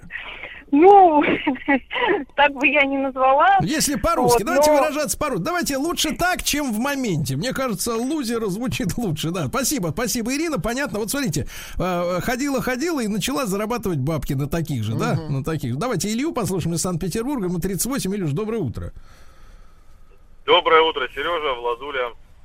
А, Я расскажу историю, как целая компания, большая сетевая компания медицинская, обратилась к так называемому бизнес-ангелу. Решила тоже проработать себя, компанию и ее сотрудников. Так, а Э, сколько ну, на это не- денег-то денег потратили на проработку? Сережа, очень большие деньги, начинались они от 1 миллиона рублей. Так. Одна консультация этого бизнес эм, эм, Ангела. Да, бизнес-ангела стоила от 300 тысяч рублей. Он Так. пришел и рассказал, что сейчас мы проработаем вашу компанию.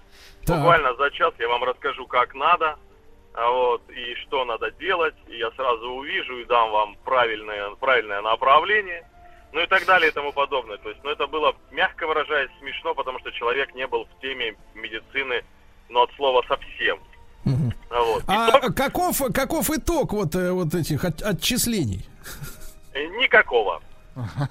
То есть, по факту, компания не получила, ну, получила, наверное, может быть, ускорение, что надо бы что-то вот как-то вот менять, пересмотреть, но не более того. Хотя заявлялось там, что сейчас вы прям стартанете, Взлетите. ребята, вперед и вверх. Взлетите. Ну вот смотрите, даже и на, так сказать, на, э, на уровне руководства это работает, да? Вот, Владуля, а теперь давайте поставим диагноз э, серьезности проблемы. Какой у нас процент вовлеченных? Э, Так, ну, а- по мнениям нашей аудитории, по А- крайней мере. Один. 20 процентов, я уже... а, видимо, вовлеченность 80, да? Да, вовлеченность 80. Вот такая история, ребята.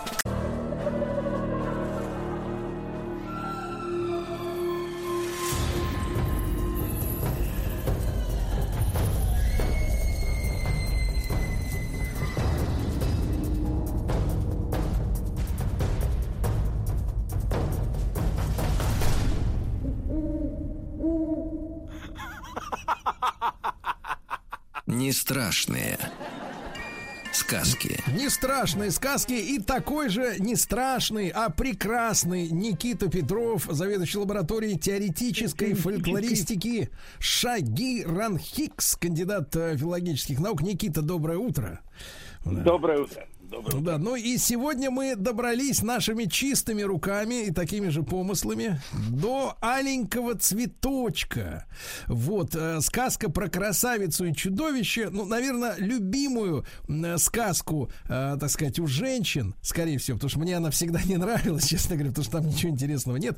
Но вот там есть чудовище есть э, глупенькая женщина, которая верит, что можно из урода сделать, сделать принца. Вот. И вот эта диверсия, которая сидит в голове, да, у многих, она вот э, заставляет людей как-то вот верить до последнего, что из мерзавца можно сделать человека. Ну вот. Э, Никита, вы возлагаете на эту сказку э, проблемы, вот, так сказать, социальные? Это довольно любопытно, то, о чем вы говорите, да, потому что для вас это сказка прежде всего о женщине, которая а, пытается сделать из страшного зверя, да, из страшного чудовища какого-то нормального мужа, или потом влюбляется в него, ну и уже не живут долго и счастливо. Вот как-то вот, наверное, вот так. Но Тем не менее, для большинства а, людей, которые эту сказку рассказывали, и в народной традиции, и в переводной традиции, и в то, в то же время у Аксакова, это скорее такая сказка о чудесном э, супруге, да, Так. то есть о чудесном муже, а, который на самом деле, а, вот он олицетворяет вот все-все необычное, которое есть. А, вариантов много. Это может быть а, муж уж, да, такой это же известный сюжет, когда, а, значит, а, у девушки завелся в доме ужик, вот, она его полюбила, он у нее в ногах спал долгое время, а дальше увидела, что он по ночам, на самом-то деле, да, он снимает эту шкурку, вот, Так. и становится прекрасным принцем. Что делает девушка? Она эту шкуру сжигает, и муж такой печально на нее смотрит, ужик утром уже глазами там или кто-то еще, говорит, вот зря ты, значит, мою шкуру сожгла, значит, я на самом деле прекрасный принц, вот, но вынужден из-за злой колдуньи каждую ночь быть ужом и уходит. И тут она отправляется его искать, да, то есть она отправляется его искать и через какое-то время находит. Это То может есть быть это, муж Никита, оборотень. э, Никит, то есть это такой идеальный вариант муж-шланг, да? Вот. В хорошем А, смысле, да. Э, Или, да, в этом смысле, да. Бывает еще муж-птица, да, это э, известный Это вариант. Э, э, не факт. Вот «Феникс. э, Ясный сокол», например, это сказка ровно на э, те же самые сюжетные такие вот детали. Да, когда, помните, там прилетает, э, вернее, приходит отец, он приносит дочери перышко, вот, она каждую ночь э, запирается в комнате, достает любуется перышко, тут перед ней появляется прекрасный молодец, вот, который, вот, значит, с ней всю ночь разговаривает, разговоры ведет. Вот, а потом э, злые сестры, они крадут это самое перышко, вот, и э, принц исчезает, и девушка вынуждена его искать. Поэтому вот еще с другой стороны, наверное, эта сказка не только о чудесном супруге, да, о котором мечтает каждая женщина, каждая нормальная женщина должна мечтать о чудесном супруге, вот, но еще и о злых сестрах, да, и о зависти. Сестры и в сказке о красавице и чудовище, и Феникс Ясный Сокол, и Аленький Цветочек безумно завидуют настоящей любви, которую нашла наконец себе девушка, и пытаются эту любовь всячески искоренить. Например, они оставляют эту самую младшую сестру дома, а, опаивают ее снотворным, она как будто бы должна вот уже вот вернуться, но не успевает, и вдруг понимает, что она вот по-настоящему нежно и честно любит вот это вот самое чудовище Феникса Ясного Сокола, медведя, иногда бывает в некоторых вариантах. Возвращается, он там лежит полумертвый, она плачет, потому что на него по-настоящему влюбилась, и слезами расколдовывает э, заклятие, которое наложено злой колдуньи. Поэтому можно интерпретировать эту сказку не только как сказка о э, глупеньких э, девушках, которые влюбились, но и о завистливых сестрах и преодолении зависти. И, наконец, как сказку о настоящей любви, которой не страшны все преграды, и которая может сделать из чудовища мужа абсолютно нормального человека. А, б- Никита, а вот эти сказки нам достаточно хорошо знакомые, они берут начало вот как раз в средних веках или что-то и пораньше есть какие-то оригинальные версии? Ну, вот сказка э, «Красавица и чудовище» — это такая французская литературная сказка, там, «La Belle et la Bête», да, она э, сначала вроде как публикуется в таких вот э, пре- преобразованных, то есть переписанных на литературный манер вариантах. А, И там несколько было сборников, и часто ее публиковали именно как нравоучительную историю для молоденьких, молоденьких девушек. Да, это тоже важный момент. Нужно не забыть, что в XVIII веке и даже в XIX вот эта вот история, она служила своего рода назиданием. Назиданием девушкам, которых родители отдавали замуж зачастую в неравные браки. И в браки, которых те не хотели. Ну, то есть, представьте, приходит какой-нибудь инвалид с войны, да, хоть ему и 35 лет, но он уже не очень красивый и старый, и родители говорят, вот выходи за него замуж. Девушка обычно не хочет, но если она знала эту сказку, она понимала в глубине души, что есть и нулевая вероятность, что в конце концов брак будет счастливым.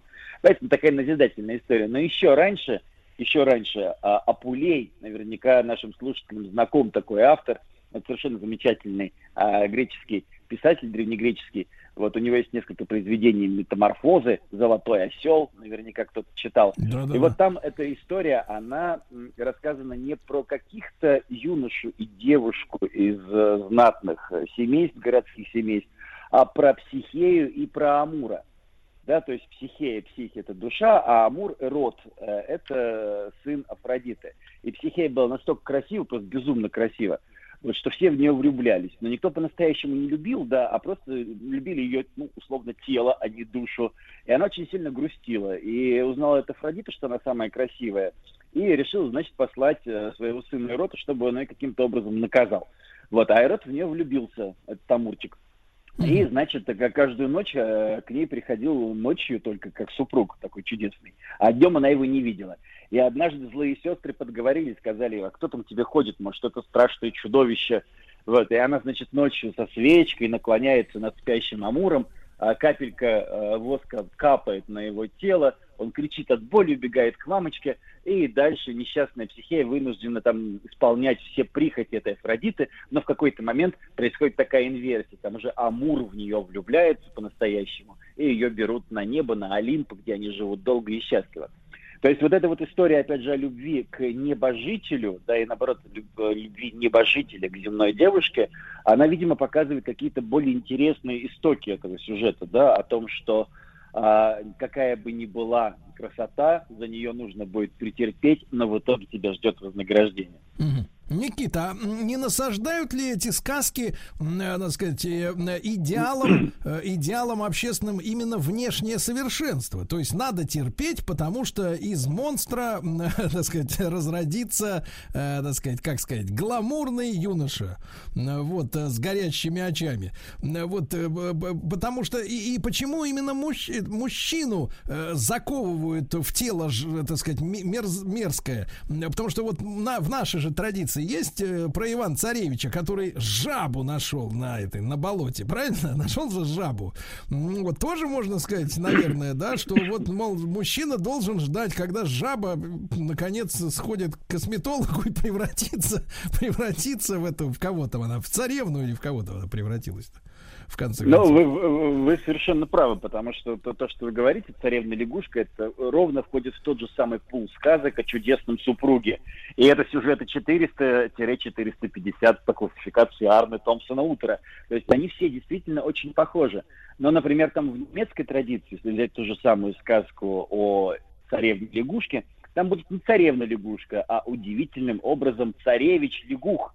Да, поэтому вот эта вот инверсия, инверсия мужского и женского, она очень сильно зависит от э, того или иного народа. Но в целом, опять же, да, да, то есть вот брак для девушки практически всегда воспринимался как нечто страшное, нечто чужое. Она выходила замуж в другую семью, в другую деревню, в другой город. Там ее третировал э, отец ее супруга. И это был, конечно же, кошмар. Поэтому волей-неволей подобного рода страхи, они могли трансформироваться в образ страшного супругу. Ну, непонятно, что ее ждет, особенно если они заранее не договорились и ее выдали замуж родители. Mm-hmm. Это нормально, когда сублимация происходит через вот подобного рода истории, подобного рода сказки, потому что они имеют, ну, как бы, с одной стороны, и психотерапевтическую функцию, безусловно, рассказывая такие истории, но девушка вроде бы привыкала, что сначала будет страшное, муж будет, э, ну, как говорится, браком хорошее дело не назовут, любовь зла полюбишь и козла, но потом, да, когда ты его по-настоящему полюбишь, он превратится, может быть, во что-то более симпатичное. Ну, то есть современная ситуация с популярным так называемым гостевым браком подобных сюжетов нам подарить не может, да, в сказочных. Где, когда комфорт и удобство, в принципе, возведены на первую позицию. И, в общем-то, не то, что за любовь, а вообще напрягаться не хочется, как бы. Хочется просто получить удовольствие свое, так сказать, и все, и на боковую. Да, совершенно верно. Современная ситуация с гостевым баком, браком не предполагает подобного рода сюжетов. Но опять же, вот э, в 19 веке и 18 а был такой брак умыканием, да, то есть не надо думать, что всегда все совершалось по принуждению. Иногда девушка и юноша любили друг друга, и тогда они договаривались, что ночью, значит, он ее украдет, и тогда они отселялись от родителей, уезжали довольно далеко и начинали свою полную любви жизнь, да, где муж был нормальным, и женщина была абсолютно нормальной. Все были красавицами, вот, а чудовищ не было рядом чудовищами в этом смысле были только родители, которые все это запрещали. Да. Никита, а вот когда литераторы добрались до этого сюжета, вот наш товарищ Аксаков, да, он э, поменял там что-нибудь принципиально? Там была вообще любопытная история. Значит, э, сказку эту, по воспоминаниям Аксакова, кстати, всем рекомендую прочитать воспоминания Багрова внука, детство Багрова внука. Да, Аксаков был прекрасный писатель. Сергей Тимофеевич обожал, кстати, рыбалку. У него одни самые поэтичных вот такие вот воспоминания о рыбалке. Вот, и очень, и очень красиво. А сказки ему рассказывала а, Пелагея, его нянька. Ну, практически Арина Родионовна, да, только вот для Аксакова. А эта э, Пелагея услыхала эту сказку в Астрахани, и там, в общем, свой репертуар как-то поапгрейдил. В свою очередь, а, она, вероятно, услышала это где-то в XVIII веке. Это была переводная книжка, переводная книжка с французского языка, то есть та самая красавица и чудовище. А поскольку в тот момент э, все сказки французские ориентировались на такую восточную э, тематику, да, и восточные э, примеры, там было очень много таких образных, красивых выражений. Шелка шамаханские, там а, принц восточный, да, вот такой колорит mm-hmm. восточный, восточный, восточный. Она это услыхала, рассказала, расцветила русскими деталями и передала, собственно, Аксакову. А Аксаков это еще более красиво прописал, и в итоге мы имеем в виду вот такое наложение. Наложение, с одной стороны, французского перевода, с ориентацией на восточный колорит, немножко астраханского колорита, русского колорита и писательского мастерства Астахова, что, конечно же, э, давало э, этому варианту сказки огромное количество экранизаций. Да, как во Франции, кстати, «Красавица и чудовище» было экранизировано невероятное количество раз, так и у нас, собственно, мы хорошо знаем фильм, да, поскольку по фильму и по мультфильму мы воспринимаем эту сказку. Угу. Никита, а вопрос промежуточный. Шамаханская, это, как говорится, откуда же такие дела-то? Ну, э, наши читатели сразу могут понять, что это что-то восточное, да? Да. Вот, шамаханская царица, э, это должно быть из «Тысячи и одной ночи». Вот, и э, откуда происходит само слово шамаханское, я, к сожалению, не знаю, вот не подготовился, да, нужно было этот вопрос заранее э, просмотреть, но поэтому здесь не помогу.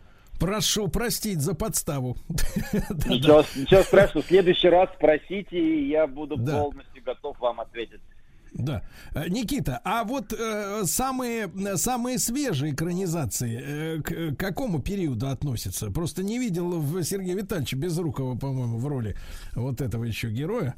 Э, вот, э, да, так сказать, э, это уже 21 век уже пережил такие экранизации или все осталось в далеком прошлом?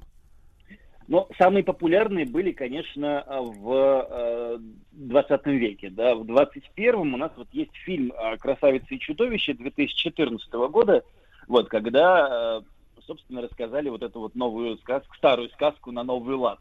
Там такая сказка о чудодейственной силе любви, вот, и э, это эпическая интерпретация. Франция, Германия, там играет, э, ну, режиссер Кристоф Ганс, играет Сандра Вуан, Кристоф Ганс, Жанна Мари Депренц. Это очень красивая такая готическая история, вот, которую можно м, посмотреть и увидеть. То есть вот 2014 э, год это самая свежая экранизация «Красавицы и чудовища». Угу. Никита, ну а вот э, главный посыл, э, может быть, сквозь столетия к современному зрителю эта сказка какой-то имеет, сохранила, или, в принципе, это уже, э, так сказать, вот образовательную функцию она для воспитания следующих поколений полностью утратила? Ну, давайте скажем, что, во-первых, это красиво, да, то есть это всегда безумно красиво.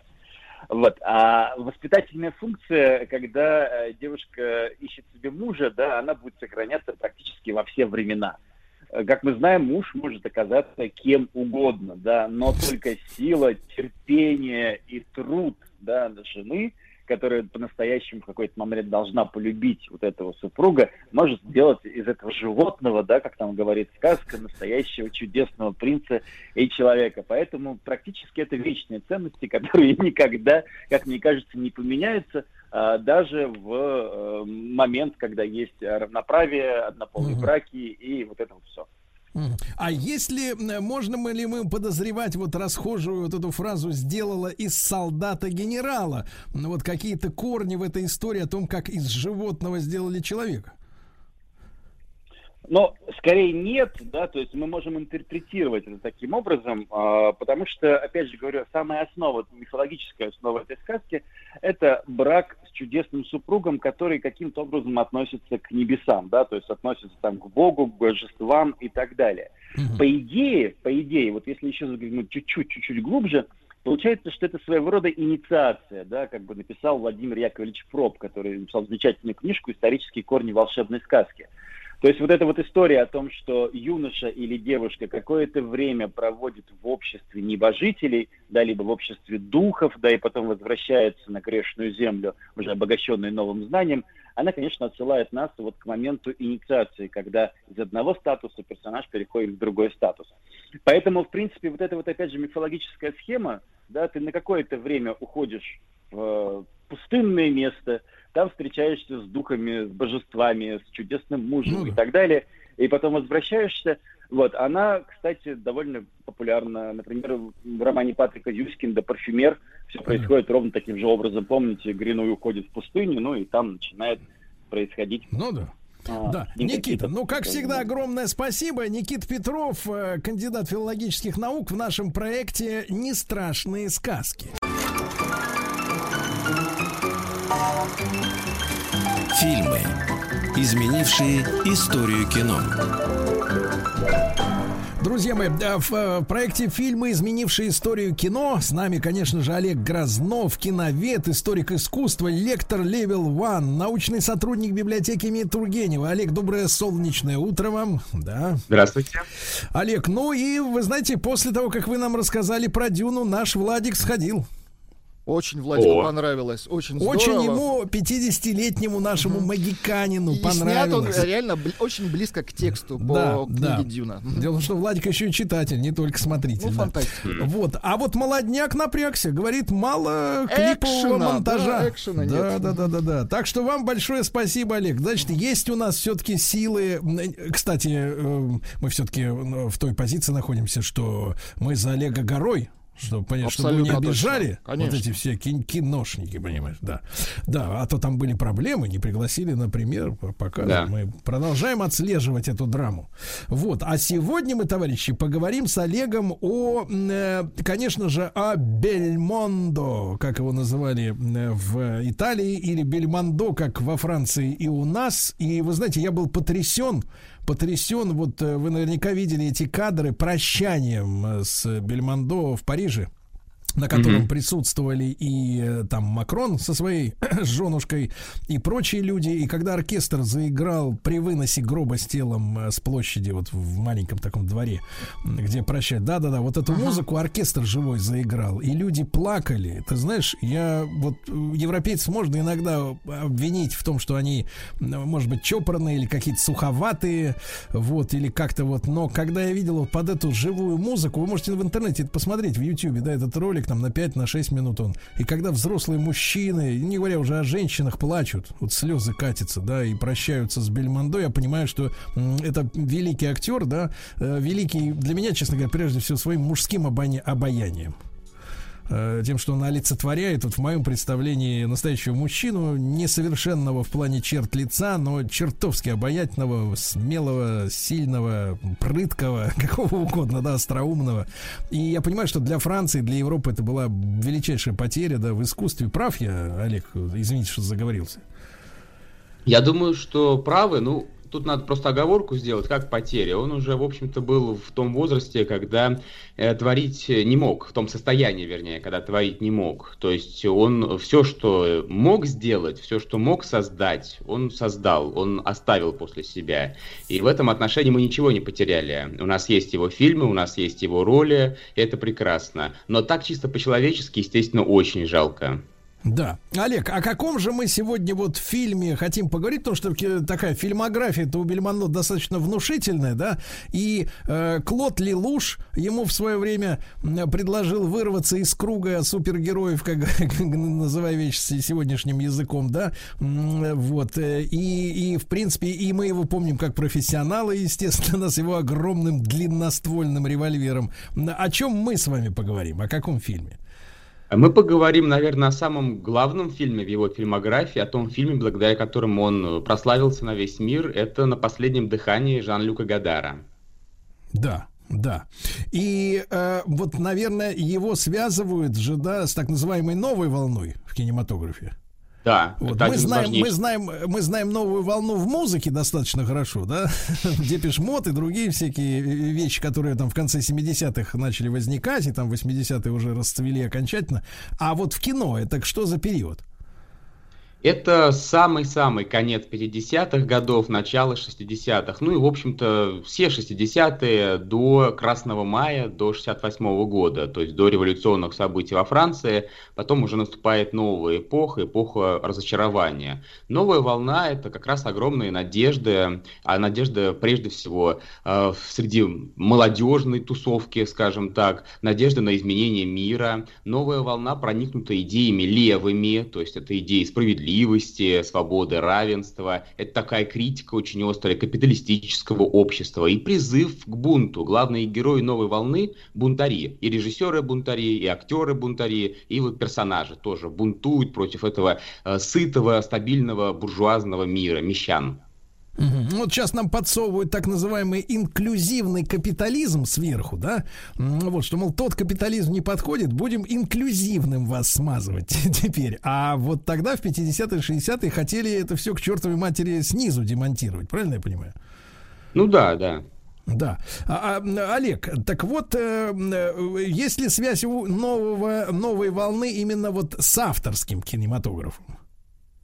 Самая прямая связь, дело в том, что вот понятие авторское кино, мы его сегодня используем постоянно, и вот, э, скажем, про Дюну говорят, что это авторский фильм, с чем я, конечно, не согласен. Так вот, сам этот термин авторское кино родился где-то вот в 40-е годы, в конце 40-х, э, в начале 50-х, и в рождении этого термина большую роль сыграли авторы новой волны, прежде всего, конечно, Франсуа Трюфо. И он как раз-таки против, противопоставляет авторское кино, кино по-настоящему художественное, коммерческим подделкам, всяким там блокбастерам, хитам. А, Олег, а какое мы определение можем дать авторскому кино? Это вот если, ну, как-то по-современному, по-просто, по-простому, если сказать, например, так, зритель не валит на такое. Не для всех. Вот нет, касса пустая. Нет, это неправильно, нет, это неверно. Авторское кино – это кино, снятое автором. Вот самое простое определение. То есть ты отвечаешь за все. Как вот писатель написал роман, он же каждую запятую там сам собственной рукой проставил, правильно? И да. причем этот роман, его могут читать все. Он может приносить большие деньги, он может стать бестселлером. Вот так же и авторское кино. Оно просто снято автором. Оно может быть очень популярным, оно может получать большие деньги, может приносить, вернее, большие деньги, а может их не приносить. Просто проблема в том, что мы часто путаем авторское кино и артхаус. Вот артхаус это уже не для всех. Авторское кино может быть популярным. А, Олег, ну а чтобы зритель понял и слушатель наш сегодняшний, да, ну у нас же принято вот ответственность вешать на одного человека. Человек видит, что вот режиссер такой-то, Н.С. Михалков, например, да, значит, он за все, что происходит на экране, отвечает лично он. Это как гарантия. говорится, все деньги на экране, помните, да, вот хорошая фраза, да. Вот, а вот, ну мы же понимаем, что кинопроизводство это, ну любой, кто, ну хотя бы, я не знаю, в Москве, в Питере, в любом крупном городе, где вдруг э, развертывалась съемочная группа, э, да, вот первое впечатление, господи, думаешь, и сколько же бездельников? Один стул тащит, другой кофе, и стоят эти, стоят эти гримвагены, я тут недавно наблюдал, машин, наверное, 10 этих гримвагенов, да, и, и вообще такая вот собралась вот рабочая тусовка, представляю, какие, какие деньги выливается этот съемочный процесс, там человек, наверное, 50, наверное, было, может быть, даже больше кто там вот задействован в этой обслуге, да, вот на этой площадке. То есть, соответственно, народу надо пояснить, что, э, значит, сначала пишется сценарий, потом за него берется режиссер, да, потом еще неизвестно, как воплотят эту задумку актеры, да, потом при, подлезет со своими ножницами монтажер, который тоже порежет, как ему надо. И в итоге, можно ли вообще, в принципе, от кинематографа ждать авторства, если такое, такая прорва людей, которые делают это за деньги? Вы скорее описали голливудскую модель 30-х годов, 40-х годов, когда были разные департаменты, которые отвечали за разные этапы кинопроизводства. А вот как раз-таки этому была противопоставлена теория авторского кино, когда, в общем-то, и сценарий пишет режиссер, или, по крайней мере, принимает участие в его написании. И, конечно же, он работает с актерами и подсказывает им, как им нужно воплощать роли. И он участвует обязательно в процессе монтажа. Не просто участвует, а он там главный. Вот именно этого, этой свободы творческой добивались режиссеры «Новой волны» и ее добились, э, подтверждением чему фильм «На последнем дыхании». Ну, это, можно сказать, первый такой прорывной фильм авторский. Но ведь авторский, значит, он все-таки кино-то это денежное, да, Олег, история. Надо же как бы оправдать все-таки средства, и чтобы тебе поверили, чтобы дали, и не, потом не влезали со своими указаниями, как их правильно тратить, да? Да, но вот это сегодня удивительным кажется, но фильмы Гадара или, скажем, фильмы итальянского великого режиссера, тоже представителя авторского кино Пазолини, окупались. То есть вот у Пазолини спрашивали в свое время, как ваши фильмы, как, как, вы, как вы собираете деньги на то, чтобы снять очередной ваш фильм? Он говорит, так мои фильмы успешные, они окупаются. Так да. что проблемы тоже нет. А, друзья мои, э, не путать с Карло Пазолини, э, обувщиком, да, таким а, фантазийным. А, так вот, а, Олег, а вот Владик спрашивает, кто ж такой вот этот сам Жан, Жан, Жан-Люк Гадар и как ему доверили кассу? Угу. Жан-Люк Гадар это, конечно, абсолютно выдающаяся гениальная фигура. Он до сих пор жив, об этом не все помнят. Некоторые, когда узнают, удивляются, думают, что он давно умер. Нет, он жив, ему уж почти 90 лет. Он изначально был критиком, кинокритиком. Он писал в журнал «Каедю Синема». Какие-то фильмы он ругал, какие-то фильмы он хвалил. Э, больше всего хвалил, конечно, американское кино и старое французское, и ругал современное французское кино. И вот, действительно, ему доверили поставить фильм на последнем дыхание. Это первый его фильм, это его дебют. Это, э, ну, он до этого делал короткий метр, работал в коротком метре, но это вот полнометражный дебют. И надо сказать, что фильм снят буквально на коленке, за три копейки. То есть больших денег Гадару никто давать, конечно, не собирался. Актеры были неизвестны. Бельмондо был неизвестным исполнителем. На тот момент самым известным актером в этом фильме была актриса Джин Симберг. Сиберг. Вот э, как раз-таки... Но и она согласилась сыграть за небольшую сумму относительно. Угу. А э, Бельмондо-то вот действительно, как он попал в кинематограф? Э, как его тоже взяли? Бельмондо изначально сын скульптора, и он, когда еще был юношей, как бы перед собой видел два возможных пути, э, две возможные карьеры. Это либо стать боксером, он как раз-таки боксировал, почему нос у него сломанный, либо стать актером. И вот он выбрал все-таки актерскую стезю. Естественно, сначала мыкался на вторых или третьих ролях, я имею в виду третий план, а потом вот выстрелил благодаря Гадару, благодаря фильму «На последнем дыхании», который его сделал звездой интернациональной. А, Олег, тогда, может быть, вкратце суть сюжета, чтобы заинтересовать наших слушателей. Не весь, конечно, продавать не будем, но вот э, э о чем хотел поговорить автор, то есть Гадар со зрителем? Сюжет очень простой, его действительно можно в трех словах описать. Главный герой – бездельник, нигилист, который Хорошо. ходит по Парижу. Наше а, дело. Так. Он э, имеет всякие там интересные э, связи с девушками, у него их очень много, чем он, естественно, гордится. Вот так работает его мужское обаяние. И он в какой-то момент угоняет автомобиль и убивает полицейского. Его начинают преследовать все и вся. А он в этот момент как раз влюбляется в девушку, американку, и предлагает ей быть с ним. Вот, собственно, и весь сюжет. Развязку не буду рассказывать. Быть с ним в камере предлагает, да? Вот. А сразу же ли после этого фильма Бельмондо стал секс-символом, как мы теперь выражаемся? Э, да, да, он там уже неимоверно, конечно, прекрасен, он там mm. очень эффектен, я да. бы сказал, скульптурен, конечно. Заметьте, да, он... Владик, заметьте, так, главное так. это кожаная куртка и расстегнутая рубашка. Очень Запомните. хорошо. Фильмы, изменившие историю кино. Друзья мои, сегодня мы отдаем дань памяти э, Бельмондо, прекрасному и неповторимому. Олег Грознов, киновед, историк искусства. Level э, One — это э, то, та, та компания, где Олег является лектором. Также он научный сотрудник библиотеки имени Тургенева. Мы говорим о фильме «На последнем дыхании». Авторский фильм Жан-Люка Гадара. Ну и, Олег, вы видите, чтобы в роли вот этого, соответственно, секс-символа оказался кто-то другой. Э, мы же понимаем, что все-таки, э, конечно, товарищ Бельмондо обаятельный, но ведь параллельно э, созревал самый настоящий секс-символ, безо всяких там скидок, э, э, товарищ Ален Делон, э, да, от которого женщины падали в обморок, понимаешь ли. да, ему не надо было ни шутить, ни улыбаться, ни играть. Он просто вот выходил, и они падали. Я думаю, что нет. Бельмондо тут абсолютно действительно незаменим. Это роль как будто бы для него созданная, или, не знаю, он был создан специально для этой роли. Все-таки Ален Делон имеет совершенно другой типаж, и я бы, конечно, сказал, другую энергетику. Его не случайно называют черным принцем. Он такой очень холодный, такой очень сосредоточенный, сдержанный, в себя заключенный. А Бельмондо, напротив, душа на распашку, очень живой, витальный, э, действительно с улыбкой этой незабываемой незабываемой. Так что вот это его роль, не Делона. А они были в жизни дружны, вот как люди?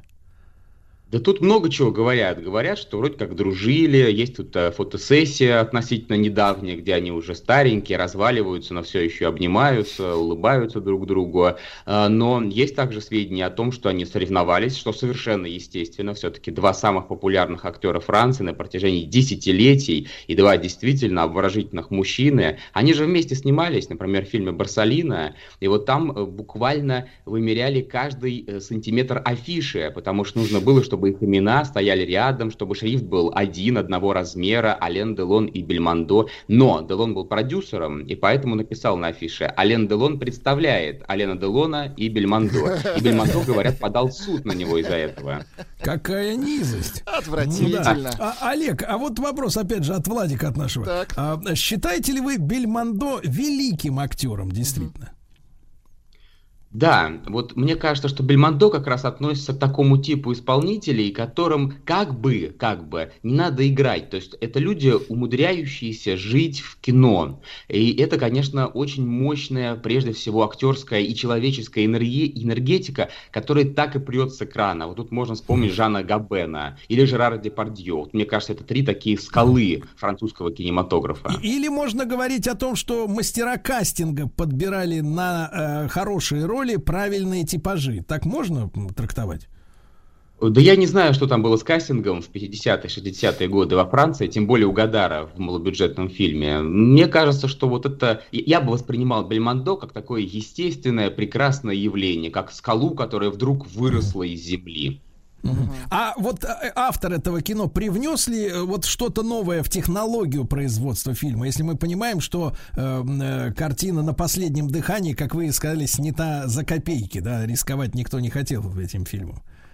Этот фильм революционный, этот фильм э, входит во все списки величайших фильмов всех времен и народов, потому что он действительно оказался подлинно новаторским. Он выразил вот как раз дух новой волны, то есть дух времени, дух а бунта и нигилизма. Ага. Но вот именно благодаря тому, что, во-первых, главный герой себя так ведет, и главная героиня нигилистически, а во-вторых, ведь сам фильм тоже нигилистический, потому что Гадар деконструктивист, то есть он разрушает каноны кино. Вот есть определенные конвенции, как монтировать, как снимать, а он на них просто взял и плюнул. Например, а может, фильм... а может он просто не в курсе был, потому что и происходило из этих из кинокритиков? Нет, нет, все он знал прекрасно, но просто вот сказал оператору Кутару, снимай ручной камерой. Это было не принято. Камера в руке дрожит, естественно. Стадикама еще не было. И вот весь фильм снят ручной камерой. У них не было тележки для камеры. Оператора сажали в инвалидное кресло. И он так ездил по съемочной площадке. А съемочной площадкой был, собственно, сам Париж. Никаких декораций. Реальные люди, э, это не массовка, они смотрят в камеру, они разрушают таким образом иллюзию кинематографа. Ну и плюс ко всему знаменитый монтаж, прыгающий монтаж, рваный монтаж. Монтаж персонаж, который становится главным героем фильма. Обычно монтажные переходы такие э, э, тоненькие, незаметные, а здесь они наоборот привлекают к себе внимание. И вот это изменило кинематограф. Ну и вопрос такой важный. Почему извращенец Роман Поланский обвиняют авторов «Новой волны» в непрофессионализме? А вот Поланский представитель такой, я бы сказал, старой традиционной школы, не случайно его учили в Польше, в социалистической, и ему кажется, что все эти экзерсисы, все эти ручные камеры, все эти прыгу... весь этот прыгающий монтаж, это признак непрофессионализма. Он говорил, когда я прихожу в кинотеатр на фильм режиссера «Новой волны», мне становится плохо, мне хочется оттуда убежать, потому что я вижу, как это непрофессионально. И многие так относятся, по-моему, даже до сих пор к «Новой волне», стране, что, естественно, является большой ошибкой. Это не непрофессионализм, это просто новое слово в создании, в, в, да, в, новый принцип, по которым создаются фильмы. Олег, ну мы должны совместно составить петицию Поланскому и остальным, чтобы они наконец... Чтобы помалкивали, да. Чтобы они наконец врубились, что как-то, ну, что они живут что и не стиль. понимают. Да. Вот именно, да, и высказываются. Хорошо, друзья мои, посмотрите на досуге эм, э, фильм «На последнем дыхании», да, э, про бездельника, который любил женщин. Да, а, отличный Наш сюжет, сюжет конечно, сюжет, и посмотрите заодно, как, как надо носить куртку кожаную, да. Значит, Олег Грознов, киновед, историк из искусства, лектор Левел Ван и научный сотрудник библиотеки имени Тургенева в нашем проекте «Фильмы, изменившие историю кино».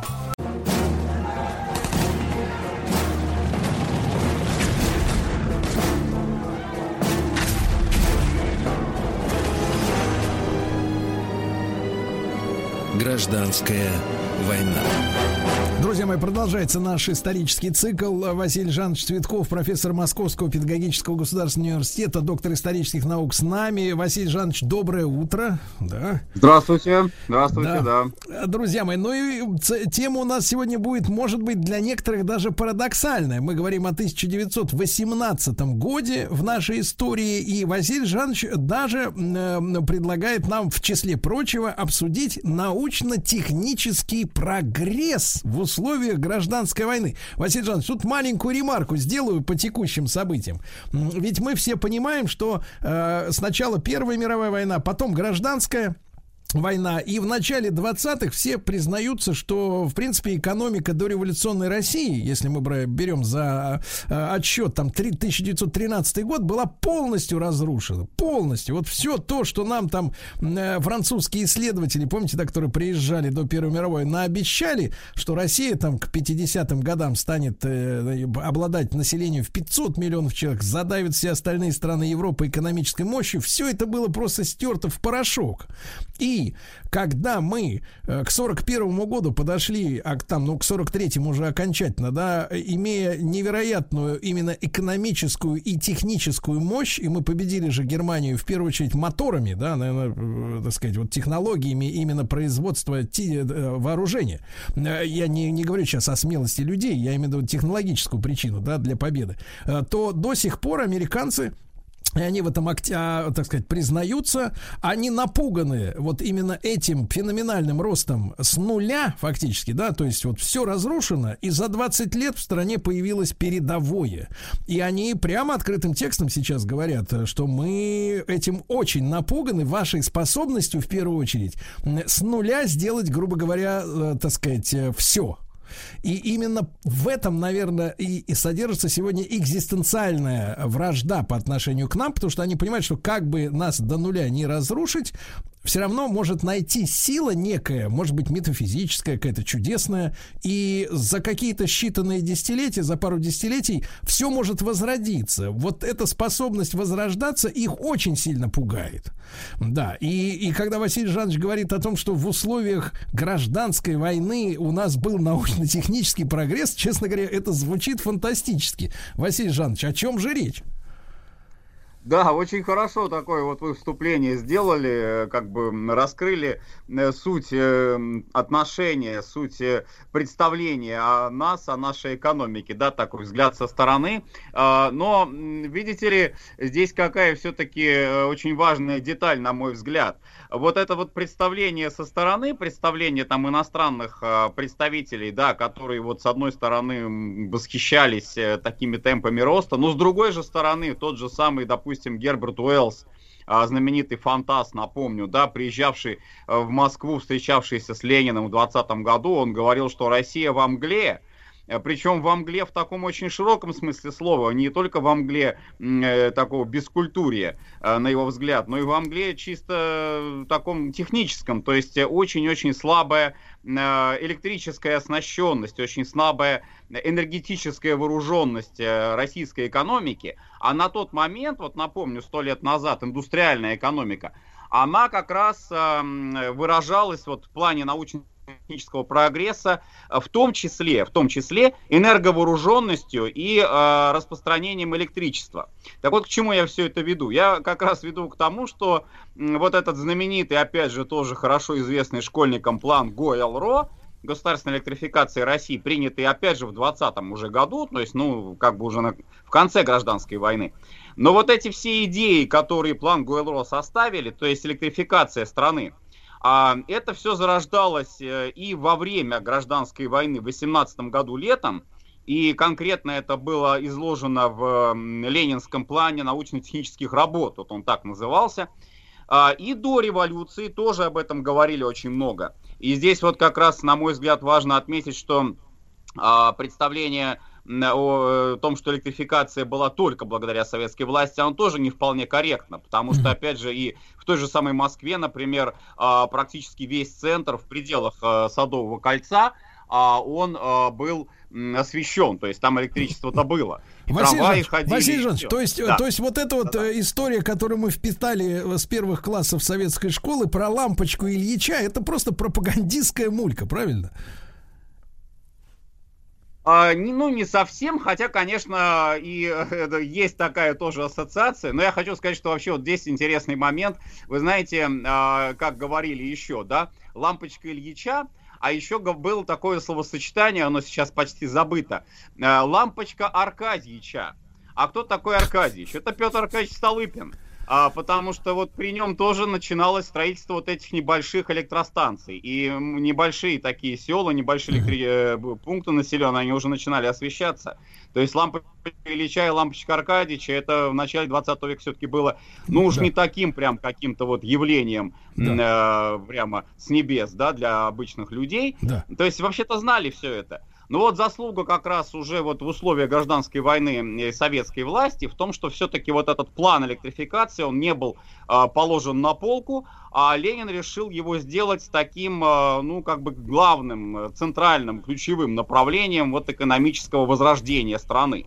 Так, Да, Василий и, Жанович, э, Василий Жанович, да. Василий Жанович, а тут очень важная история, да? А, значит, а мы же опять же с вами периодически вспоминаем троцкистов, да, которые из, э, так, Россию видели как э, запал мировой революции. А тут, кстати говоря, вот э, мировая революция представляется чем-то вроде арабской весны э, десятилетней давности, да, на, в Северной Африке. Ну, то есть вот, э, ну, как-то в сознании, может быть, обывателя, да, мы разрушим вот эту всю систему, а потом там будет какие-то постоянно копошения, гражданские войны, конфликты, никакого развития. Вот. А что Ленин видел под вот э, в чем необходимость была этой самой электрификации А, в плане экономики? Вот э, какое будущее он видел для страны, если мы еще не берем эти первые пятилетки, этот сталинские планы, которые там родились через 10 лет, условно говоря, да? А вот именно Ленин как видел развитие экономической страны э, и задачу этого, этого развития? Что, на- чего надо было достичь? Да. Вот очень-очень э, увлекла его идея электрификации. Ну, собственно, это не его идея была, конечно, а эта идея была предложена его соратниками. И одним из таких соратников, ярких и известных ученых, и в то же время практиков, инженеров, и в то же время это старейший большевик, он вместе с Лениным фактически стоял у истоков партии, это Крыжижановский. А, и вот Крыжижановский, э, кстати, еще известный тем, что он э, сочинил э, слова знаменитые «Варшавянки», а вот по- польский революционер, а он э, работал э, в э, системе вот как раз электростанций, а, работал на московской, в частности, электростанции до революции еще 17 года, и у него многие большевики тоже служили как раз вот на электростанции, и он был э, так вот вдохновлен вот этой вот идеей, что свет, электричество, энергетика э, поднимет вообще всю нашу экономику, потому что были э, те, кто считали, ну это как бы шло еще традиция шла вот царской России, что главное это транспорт. а главное это железные дороги. А железные дороги тогда еще паровозы, там еще электричества-то не было, да, электрички не ходили. Э, так вот, а, Крыжановский говорил, что транспорт, конечно, хорошо, но гораздо важнее, гораздо важнее это электростанции, электростанции, которые э, полностью преобразят э, пейзаж, вот условно говоря, такой сельский российский, который сложился вот к началу 20-го столетия, а, и заводы, заводы дополнительно получат вот такой вот тоже потенциал роста. А, ну а все это вместе, естественно, как бы Ленин ухватился, почему еще за эту идею? Потому что а, вот эта электрификация, она действительно создавала а, предпосылки для существенного экономического роста. И отмечу, что э, ленинская позиция, которая тоже вот как раз в 2020 году, но и раньше он тоже говорил об этом, коммунизм есть советская власть плюс электрификация всей страны, она означала то, что вот этот научно-технический прогресс, он выводит экономику на уровень самых передовых держав. А если к этому добавить еще и передовой политический строй, то ну вот, пожалуйста, уже у нас э, предпосылка прямая дорога к коммунизму. Mm-hmm. Вот, то есть Ленина вдохновлял еще помимо технических, еще такой общественно-политический а, подтекст вот этих, этих планов. Поэтому 18-й год, э, вот мирная передышка, да, после Бреста, э, помимо того, что вот в прошлый раз мы говорили о а, активном таком вовлечении рабочих в производственный процесс, то есть хватит там пить, гулять, э, болтать на митингах, да, давайте идите к станкам, идите работайте. Помимо этого еще и вот такая вот научно-техническая как бы программа принимается, и э, планируется ввод электростанций, тоже это очень интересно об этом поговорить, да, которые позднее, позднее войдут вот в план Гойл-Ро и будут построены, э, и э, существуют, кстати, до сих пор.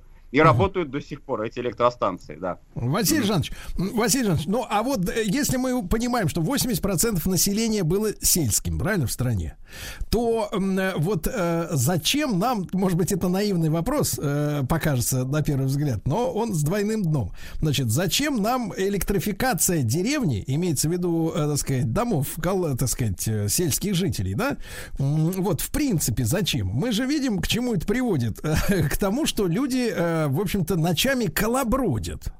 То есть раньше, когда у человека а, был, э, э, так сказать, ритм жизни по солнцу, да, то есть он вставал, когда солнце выходило из-за, как говорится, из-за леса, и ложился, когда оно заходило, потому что, так сказать, светить было дорого, все эти лучины, эти трата дров, это никому не нужно, и человек жил ритмично. Сегодня, я, если брать сегодняшний день, да, мы видим картину потрясающую в, своем бессмы... в своей бессмысленности, да, вот это так называемая ночная жизнь. Вы понимаете, что это привело к появлению целых поколений бездельников, да, людей, которые э, не созидают ничего. Это так называемое, начинает золотой молодежи и просто от людей, которые ты это смотрят в телек или в компьютер там в 2 часа ночи, смотрят какое-нибудь кино, им, им завтра на, на утро вставать, блин, на работу. Он сидит, смотрит, идиот, да.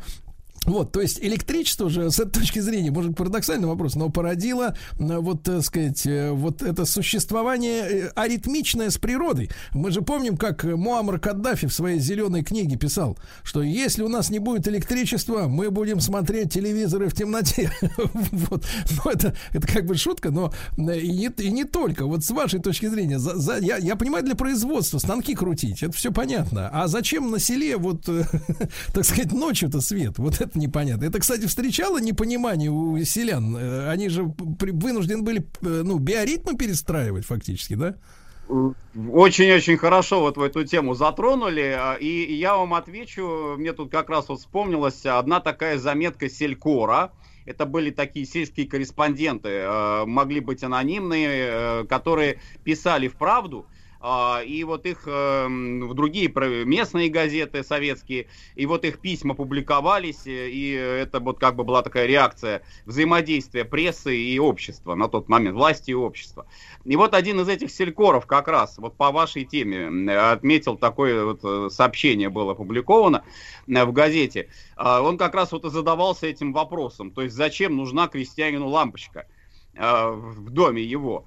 Mm-hmm. А, отвечал на это очень просто и убойно. То есть убойный был аргумент. А, для того, чтобы, когда темно, так. чтобы могли заниматься культурным просвещением. А потому что раньше он все время, ну, молодой был селькор, видимо, да, все еще у него было впереди, а, вот, и он э, ссылался на прошлые годы, вот, да, царские, да, когда там э, лучину зажечь и керосиновую лампу зажечь, это же какая экономия. Им все время говорили в, в семье, не жги понапрасну керосин. Они говорили, вот э, там поели, помолились и спать легли. Правильно, совершенно вот этот вот ритм жизни, который подчиняется движению Солнца. Ну а зимой, например, да, Солнце поздно всходит, что тогда делать крестьянину? Опять сжечь лучину и керосин? Так вот, а, как раз этот Селькор и говорил, что теперь, если у нас будет лампа, то вместо того, чтобы просто пос- поесть и поспать, мы будем читать книги, мы будем просвещаться, и у нас это будет свет, ну такой как бы образный свет – который раньше вот он был недоступен крестьянину, теперь а, он будет сам над собой расти. Почему-то, почему-то, Василий Жанович, почему-то вот этим фантазерам, да, э, селькорам, там вот и прочим ребятам и наверху, э, все время кажется, что э, изобретения, э, они как-то вот носят всегда только лишь просветительский характер, и они не видят реальной жизни. Они, э, есть же очень много восторженных, значит, придурочных э, разговоров там в начале 80-х о том, как компьютеры преобразят нашу жизнь. А посмотрите, на что тратятся ресурсы этих компьютеров, на что тратится трафик в интернете сейчас. 80% порно. 80% ну, порно. Уже, понимаете? Это понимаете? Уже, да. Я не, не, я, я к тому, что я к тому, что вот эти фантазии о том, что э, значит люди тянутся к знанию, да только керосин дорог. Э, это же мы видим, что это вранье, это не так. Не, не у всех, к сожалению. Мы, мы, может, и хотели бы мечтать об этом всеобщем просвещении, а люди-то не тянутся и не из-за цены керосина. Вот в чем проблема. Понимали вот, ли, э... я к тому, что, Василий Жанович, понимали ли большевики природу э, крестьян, если, в принципе, у них в правительстве это крестьяне вообще были, там же были и дворяне, и там мещане, а вот так, чтобы понять сермяжную правду-то русского народа, были там люди такие? Ну, э, во-первых, все-таки установка была такая, что крестьяне разные. То есть есть, конечно, те крестьяне, которые, которым надо лампочка для того, чтобы пить самогон. А, да, вот если проводить аналогии там с современным времяпровождением, бессмысленным. Но делали это не на них ставку, делали расчет на тех, на ту крестьянскую сельскую э, бедноту, сельскую молодежь, которая вот она вот будет преображать э, деревню. Она уже, для нее вот эта лампочка, она нужна, она необходима а не для тех, кто будет э, э, самогон пить. Потому что, mm-hmm. опять же, вот и до революции тоже лампочки были у кулаков. Ну, кулак, он там э, именно вот э, какой-нибудь там эксплуатацией занимался, используя электричество. К слову сказать, здесь еще одна вот тоже такая важная вещь, связанная с электрификацией деревни. А это, в частности, э, изготовление вот таких вот локомобилей, так называемых, да, или э, машин, которые, ну, там, типа динамо-машины, да, которые э, работают, электричество, ток дают, э, и вот с помощью этих самых электродвигателей, электромашин, например, может работать молотилка сельская, mm-hmm. может работать э, там какой-нибудь сепаратор, для крестьян, вот для животноводческих районов, таких вот там центральной России, это действительно важная вещь. Трактор, может быть, там дорого им купить, действительно, mm-hmm. это очень-очень дорогая вещь по тем временам до революции, после. Да, а вот как да. молотилка, которую электродвигатель будет приводить в движение, вполне, вполне себе да. нормально. Василий Жанович, но мы тут опять упираемся вот в эту проблему извечную, да, что мы э, системно не меняем, а просто внедряем какой-то вот отдельный ускоритель. То есть, условно говоря, старые методы запашки, да, технологии сельского производства старые, но привезли машину, которая может все это взмолотить там не как прежде, там, например, за неделю, а за час, ну, условно говоря, да. Но зачем, если все равно все остальное производство заточено под цикл, ну, вот такой вот, да, ну, может быть, низкопроизводительный, но все равно а, от этого дела-то быстрее не движется. Просто кто-то, кто работал на молотильне, он теперь может выпить самогонки, понимаете, в свободное время. У него, опять же, нет, осво- освобождается нет, время. Нет, это это не сознательный крестьянин пойдет пить самогонку, а сознательный, который на молотилке работает, он пойдет в сельский клуб и будет читать Маркса. Вот так Господи. вот, условно говоря, мыслили, мыслили эти селькоры, э, и почему им нужна была лампочка. Вот, и в этом, в этом отношении как раз я, я считаю, что у них было это совершенно искренне, а, такая вера, и, и я думаю, что в какой-то степени, наверное, это тоже было, ну, созвучно вот тем настроением, когда у нас э, еще в Советском Союзе, потом в, в России уже стал распространяться интернет, потому что тоже сначала ведь говорили, если помните, что это вообще какая-то бесовская затея, да, все это ну, выходить, да и некоторые сейчас, может быть, даже так считают, а с другой стороны, все этим пользуются и совершенно никаких там э, э, не видят ужасов. Но, опять же, разные люди по-разному пользуются. То есть, э, если мы говорим о событиях столетней давности, опять же, я еще раз отмечу, ставка была на тех, кто сможет это, это использовать во благо. Э, с точки зрения... Ну, во благо, опять же, опять же, Василий Жанович, во благо, то есть в смысле мы ему лампочку проведем, он, значит, работу побыстрее сделает, скорее читать, читать, читать, читать то, что а. мы ему дадим, то, что надо читать. Не все, что ну, угодно, понятно. как в интернете сегодня, да, всякое грязище, а вот он а. будет читать то, что а. надо читать. Понимаете? Именно, именно. И прочтет, в частности, что, э, последние работы и, Ленина. Да, и что да. с ним станет после того, как он прочтет Маркса и Ленина? Вот э, что за человек должен был появиться? А как же? Вот он-то как раз и составит основу местной власти, то есть он, допустим, работая в том же Комбеде, а потом в Совете в местном, сельском, он будет уже составлять вот эту новую социальную среду, на которой, собственно, и будет строиться социализм. То есть для него уже вот эта старая деревня, старое село, оно будет неприемлемо. Может, он там карьеру начнет делать, может быть, в город уедет. Ну, неважно, но в любом случае он уже не вернется э, к своим вот этим старым э, избам покореженным, которые там э, лучину жгут, и э, какие-то там прадедовское трехполье у них там. Угу. То есть все, все, все на плане То такого есть главная прогресса. задача лампочки Ильича это перепахать мозг, да, чтобы человек был, так сказать, э, так сказать, переделан внутренне, понимаешь? Это сверхзадача. Да, да, сверхзадача. да понимаю. Значит, друзья мои, а, а еще одна интереснейшая тема, а, что происходило летом 2018 года, это национализация экономики. С какими эксцессами она происходила? Давайте дождемся после сразу новостей. Продолжим. Э, Василий Жанович Цветков, доктор исторических наук в нашем цикле «Гражданская война».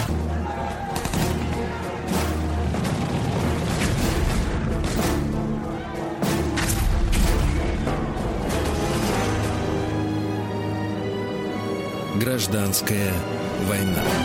Друзья мои, так с нами Василий Жанович Цветков, профессор Московского педагогического государственного университета, доктор исторических наук в цикле «Гражданская война». Мы сегодня добрались до лета 1918 года и как раз поговорим о важном, о национализации экономики. Василий Жанович, э, ну вот, а по вашим подсчетам, э, количество именно собственников каких-то предприятий, э, там, рантье, ну, то есть тех людей, которых новая власть объявила подонками, врагами и пригодными только к уничтожению. Вот э, какая доля этих людей была в насилии среди всего населения? Э, если брать вот социальный состав, как он определялся переписями населения вот Российской империи, последние конца 19-го, начала 20-го столетия, переписи были всероссийские, переписи были местные, э, губернские, городские, э, то, конечно, этот процент, вот такой чистый процент собственников, владельцев э, производства, он, конечно, будет небольшой. То есть э, там где-то порядка, может быть, 5-10% всего эти люди составляли.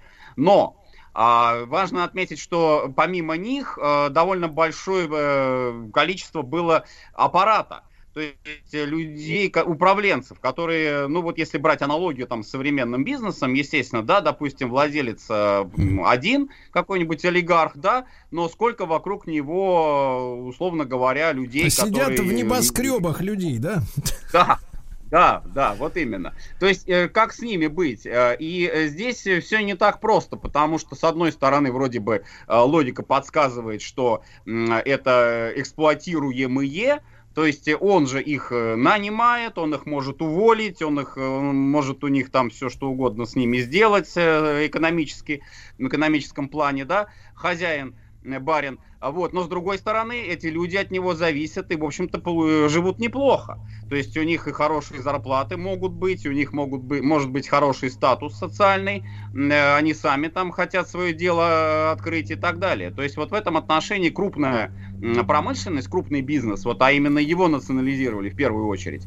А, мел, мелких, э, да, мелких пытались тоже, но их было настолько много, что, э, наверное, все-таки так полностью стопроцентно и не смогли их Э, обобществить, э, лишить собственности, да, а, вот, мелких владельцев. А, крупных так вот, э, в общем, решили, что есть возможность создать нечто а, такое смешанное государственно-частное. То есть вот это был первый такой проект.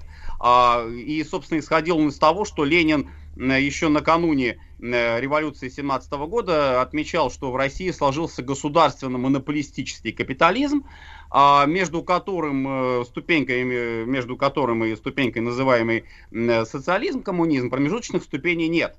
То есть имелось в виду то, что вот эти вот крупные э, предприятия, э, надо только сменить их управляющий состав, а, или там ввести в этот управляющий состав, помимо, собственно, бывших собственников, еще каких-то э, людей, вот простых рабочих, простых инженеров, представителей советской власти. И вот это будет такая вот национализация своеобразная. То есть частник уже не будет полноправным хозяином у себя в своем бизнесе. А, вот эту модель предлагали, вот просто ради интереса, э, упомяну две таких э, возможных э, альтернативы. А, первый э, весной 2018 года актив, достаточно активно обсуждался проект в наркоме, э, согласно которому вот хотели создать некий консорциум такой государственно-частный машиностроения и металлообработки. А автор этого был такой Мещерский э, человек, который владел достаточно большим пакетом акций а, заводов Коломна, Сормова. Э, то есть это действительно такие были гиганты индустрии дореволюционной еще России. А, и вот он предлагал вместе с Совнаркомом создать вот такой вот большой, большой, большой трест почти приняли эту идею, согласились, и, и в какой-то степени Ленин тоже склонялся. Но, э, как говорится, что-то не пошло, что-то пошло не так. Э, видимо, может быть, были получены какие-то сведения о том, что вот это своего рода такой троянский конь, да, с помощью которого буржуазия пытается сохранить свое влияние на экономику. И было э, решение это отвергнуто э, и все, вот, все полностью было национализировано. Другой вариант был, это фабрикант Стахеев, который предлагал создать такой текстильный консорциум. То есть там треть акций принадлежала бы э, прежним владельцам, и две трети принадлежало бы государству. То есть вроде бы как вот все-таки еще частный бизнес сохранялся. И это тоже отвергли. То есть э, идея все-таки такая, что стопроцентная национализация остается.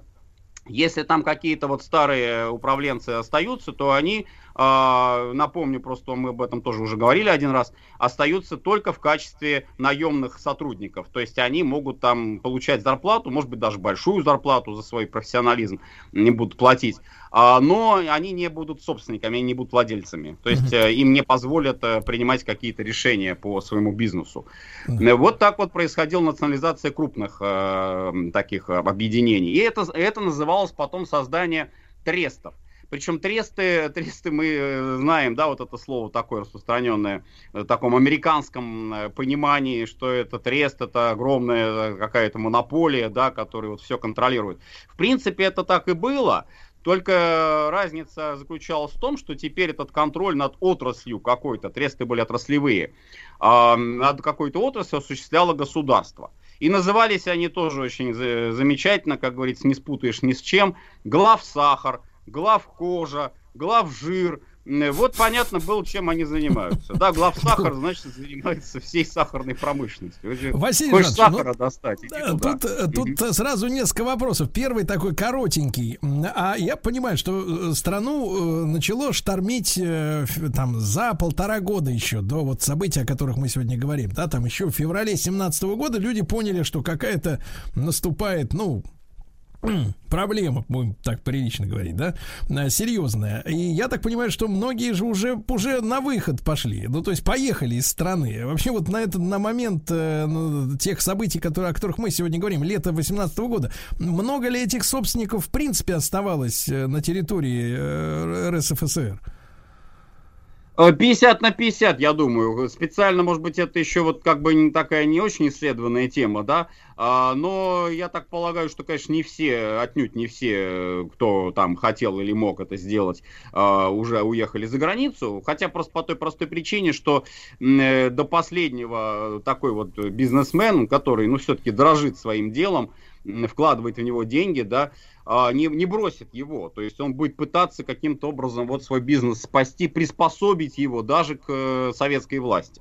Может быть, даже и с ними удастся договориться. Иначе бы не было у нас вот этих вот проектов, да, о которых только что сказал. А это с одной стороны. А с другой стороны, конечно, был расчет на то, что все-таки советская власть долго не продержится что вот уже там на окраинах войско Донское, вот потом Сибирь, Север, поднимаются вот это антисоветское сопротивление. А, и, и очень скоро они дойдут до Москвы, советская власть падет, ну и чего тогда уезжать за границей, когда действительно здесь, может быть, через пару-тройку месяцев все, все изменится. Да. Чего э, тратить деньги на билеты на самолет, да. Вот, э, Василий Жанович, а второй вопрос, э, это мы же понимаем, что, ну, хотя бы формально, ну, по крайней мере, нам до сих пор так вот рассказывают, что капитализм это когда конкуренция да, вот, а хотя, как бы, так сказать, нет, не очевидно сейчас уже, но, тем не менее, тогда, может быть, она и была, вот это так называемая конкуренция, то есть в составе, например, э, того же э, госсахара, да, или как вы говорили, как-то... Э, Главсахар. Глав, глав сахар, глав, простите. Глав, да, глав, глав рыба, глав. вот это вот, да, глав рыба, глав сахар, глав жир. Вот, там же в составе этих трестов, получается, оказывались, например, предприятия, которые друг с другом конкурировали.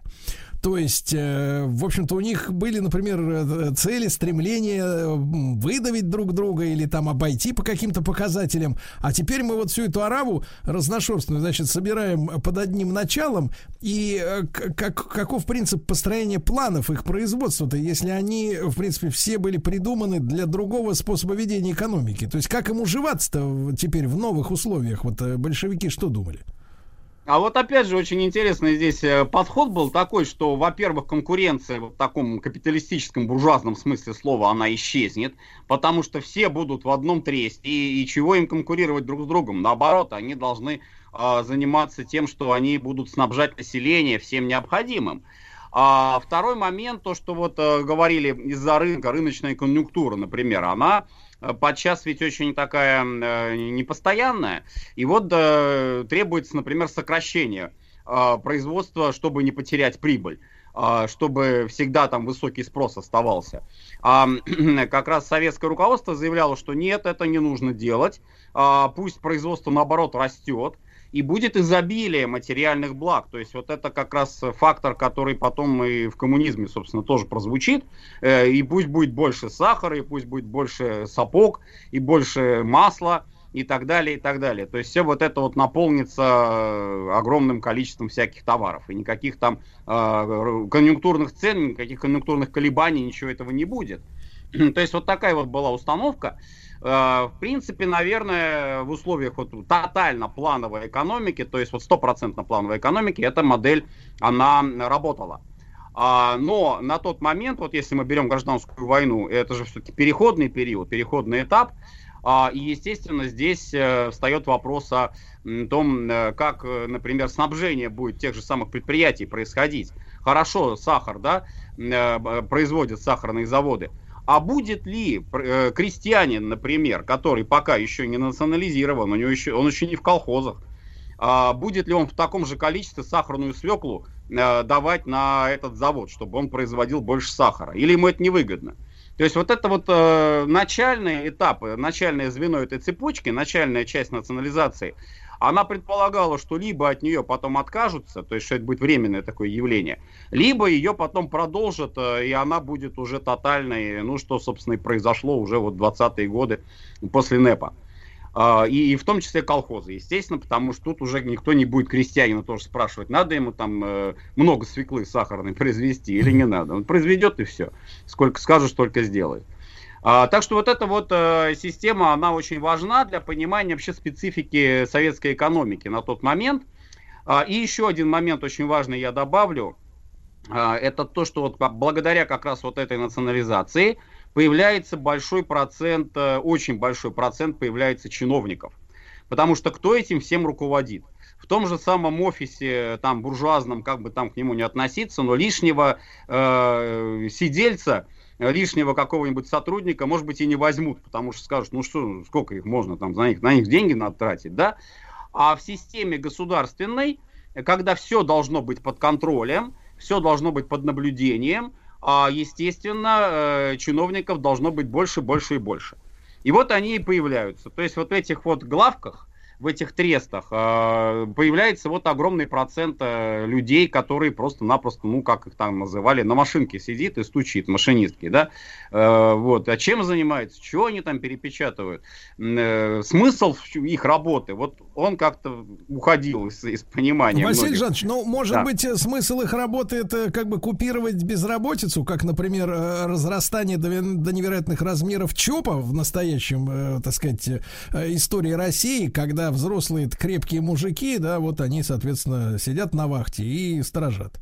Ну Вот, где Это раньше, в принципе, где раньше таких мужиков-то, в принципе, и не было никак, никогда, да, об этом никто не думал. Василий Жанович, ну, мы продолжим, и об эксцессах, конечно, тоже мы сегодня поговорим, были ли они, или все так мирно обошлось.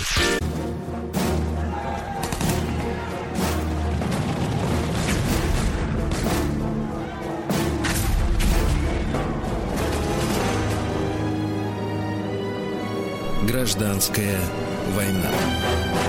Друзья мои, итак, Василий Жанович Цветков, доктор исторических наук, с нами. Василий Жанович, ну и когда вот э, читаешь книжки, э, как бы талантливо они ни были написаны историками, да, или, например, э, талантливыми писателями по мотивам исторических событий, э, пропускаешь, конечно, ты через себя ситуацию какую-то, которая там описывается, но оцениваешь ты все все-таки по, э, ну, в соответствии со своим воспитанием, опытом, э, картинкой за окном, да, Э, ну, не лежит же у нас, э, так сказать, винтовка Мосина у каждого на коленках сейчас, правильно? Мы же не представляем, что это такое, вот когда у всех оружие, и когда, в принципе, завалить можно кого угодно, э, и ничего тебе за это не будет, потому что никакого правопорядка нет, ничего, полный бардак, э, жизнь не стоит ничего, и когда вот так читаешь, ну вот проводили национализацию, ну вот э, собственники выступили с предложением отдать две трети, а им говорят, шиш вам, вот, и как-то, и как-то и раз разошлись, серьезно, вот если сегодня-то людей, вы же знаете криминальную сводку,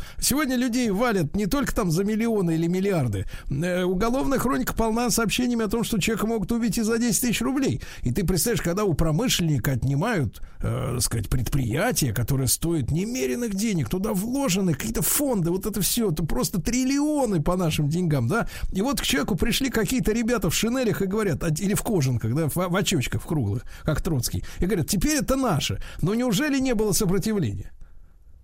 По-разному, по-разному все было. А, Конечно, трудно сказать, что вот там все это происходило гладко, э, как на бумаге, как говорится, как по плану записано. Конечно, А, очень распространенная форма такого сопротивления бывших владельцев. Ну, помимо саботажа, ко- конечно, это самое распространенное, наверное, явление, когда они просто вот игнорируют распоряжение советской власти, ничего не, не делают вид, что все, все идет по-старому. А, И э, такой вот акт тоже, как, например, уехать и забрать с собой кассу предприятия а, наличную, сейф, допустим, забрать каким-то образом, если там действительно акции, если там наличность, если там еще важнее валюта э, иностранная, э, каким-то образом попытаться это все увести, перевести, э, если уж не за границу, то во всяком случае туда, где нет советской власти, туда, где нет большевиков, да, где, нет, где не будет национализации. А, с одной стороны. Ну, в землю закопать, конечно, тоже можно, вариант такой тоже был, э, скрыть где-то там, но тут э, всегда можно а, нарваться на обыск, обыск придут, да, будут у тебя все это обыскивать и в конце концов заберут. Ну а когда вот конкретно обыски проходили, да, здесь много тоже воспоминаний такого рода. Я уж не говорю там какие-то крупные большие владельцы, но даже и а, небольшие там купцы э, средние, да, ну, ну, приходят, а что делать? Да, отдают, отдают, потому что если не отдадут, ну, что хорошего-то уже после этого? После этого отвезут там на Гороховую или там на Лубянку куда-нибудь, да, э, и уж лучше отдать, лучше отдать, чтобы не трогали, как говорится, да. Э, Поэтому э, вот такое сопротивление, там, я не знаю, забаррикадировали двери, открыли огонь, М, ну, вот в случае национализации здесь э, мы, наверное, не найдем, потому что сопротивление оказывали те, кто могли его оказать, собственно, военные, да, вот эта среда, она и породила белое дело, белое движение, а вот эти люди, э, ну и были варианты, даже вот очень интересно, вот еще будем говорить, я думаю, о помещиках бывших. Ну что, они соглашались с тем, что да, они все потеряли, да, они как бы примирились с э, потерей своей э, собственности, и устраивались на службу служащими. Ну хорошо, они будут получать жалования, они будут получать какой-нибудь там паек, но они хотя бы вот с голоду не умрут, да? И они как-то впишутся, встроятся вот в эту существующую советскую систему. А бывший помещик, например, если у него были хорошие отношения с крестьянами, ну, естественно, он уже не мог там распоряжаться имением, э, ему выделяли там какой-то надел небольшой и говорили, вот паши теперь сам, э, вот тебе лошадь, вот тебе плуг, и давай вперед. Вот, и, и на это тоже соглашались. То есть э, все по-разному. Все уже, наверное, от психологии людей зависело э, здесь. Василий Жанович, но я так понимаю, что до сих пор какой-то убедительной, объективной статистики относительно пролитой крови при национализации мы не имеем а именно крови пролитой, да, вот такого активного сопротивления, э, я говорю, здесь э, не, не проводилось. Здесь гораздо больше крови проливалось, когда там э, какие-то были политические конфликты. А вот что касается экономических, то, ну да, здесь как бы вот считали, что можно как-то договориться. Но это опять же касается вот крупных владельцев, крупных собственников. Что не исключало, конечно, вот это тоже важный нюанс, я его сразу отмечу, того, что вот этот бывший владелец затаил злобу, условно, да, на советскую власть, и при первой же возможности, допустим, он из каких-то оставшихся там у него средств, может быть, какой-то там э, драгоценности какие-то, да, фамильные, которые там не успели отобрать у него, да, он попытается поддерживать, естественно, допустим, то же самое антисоветское подполье.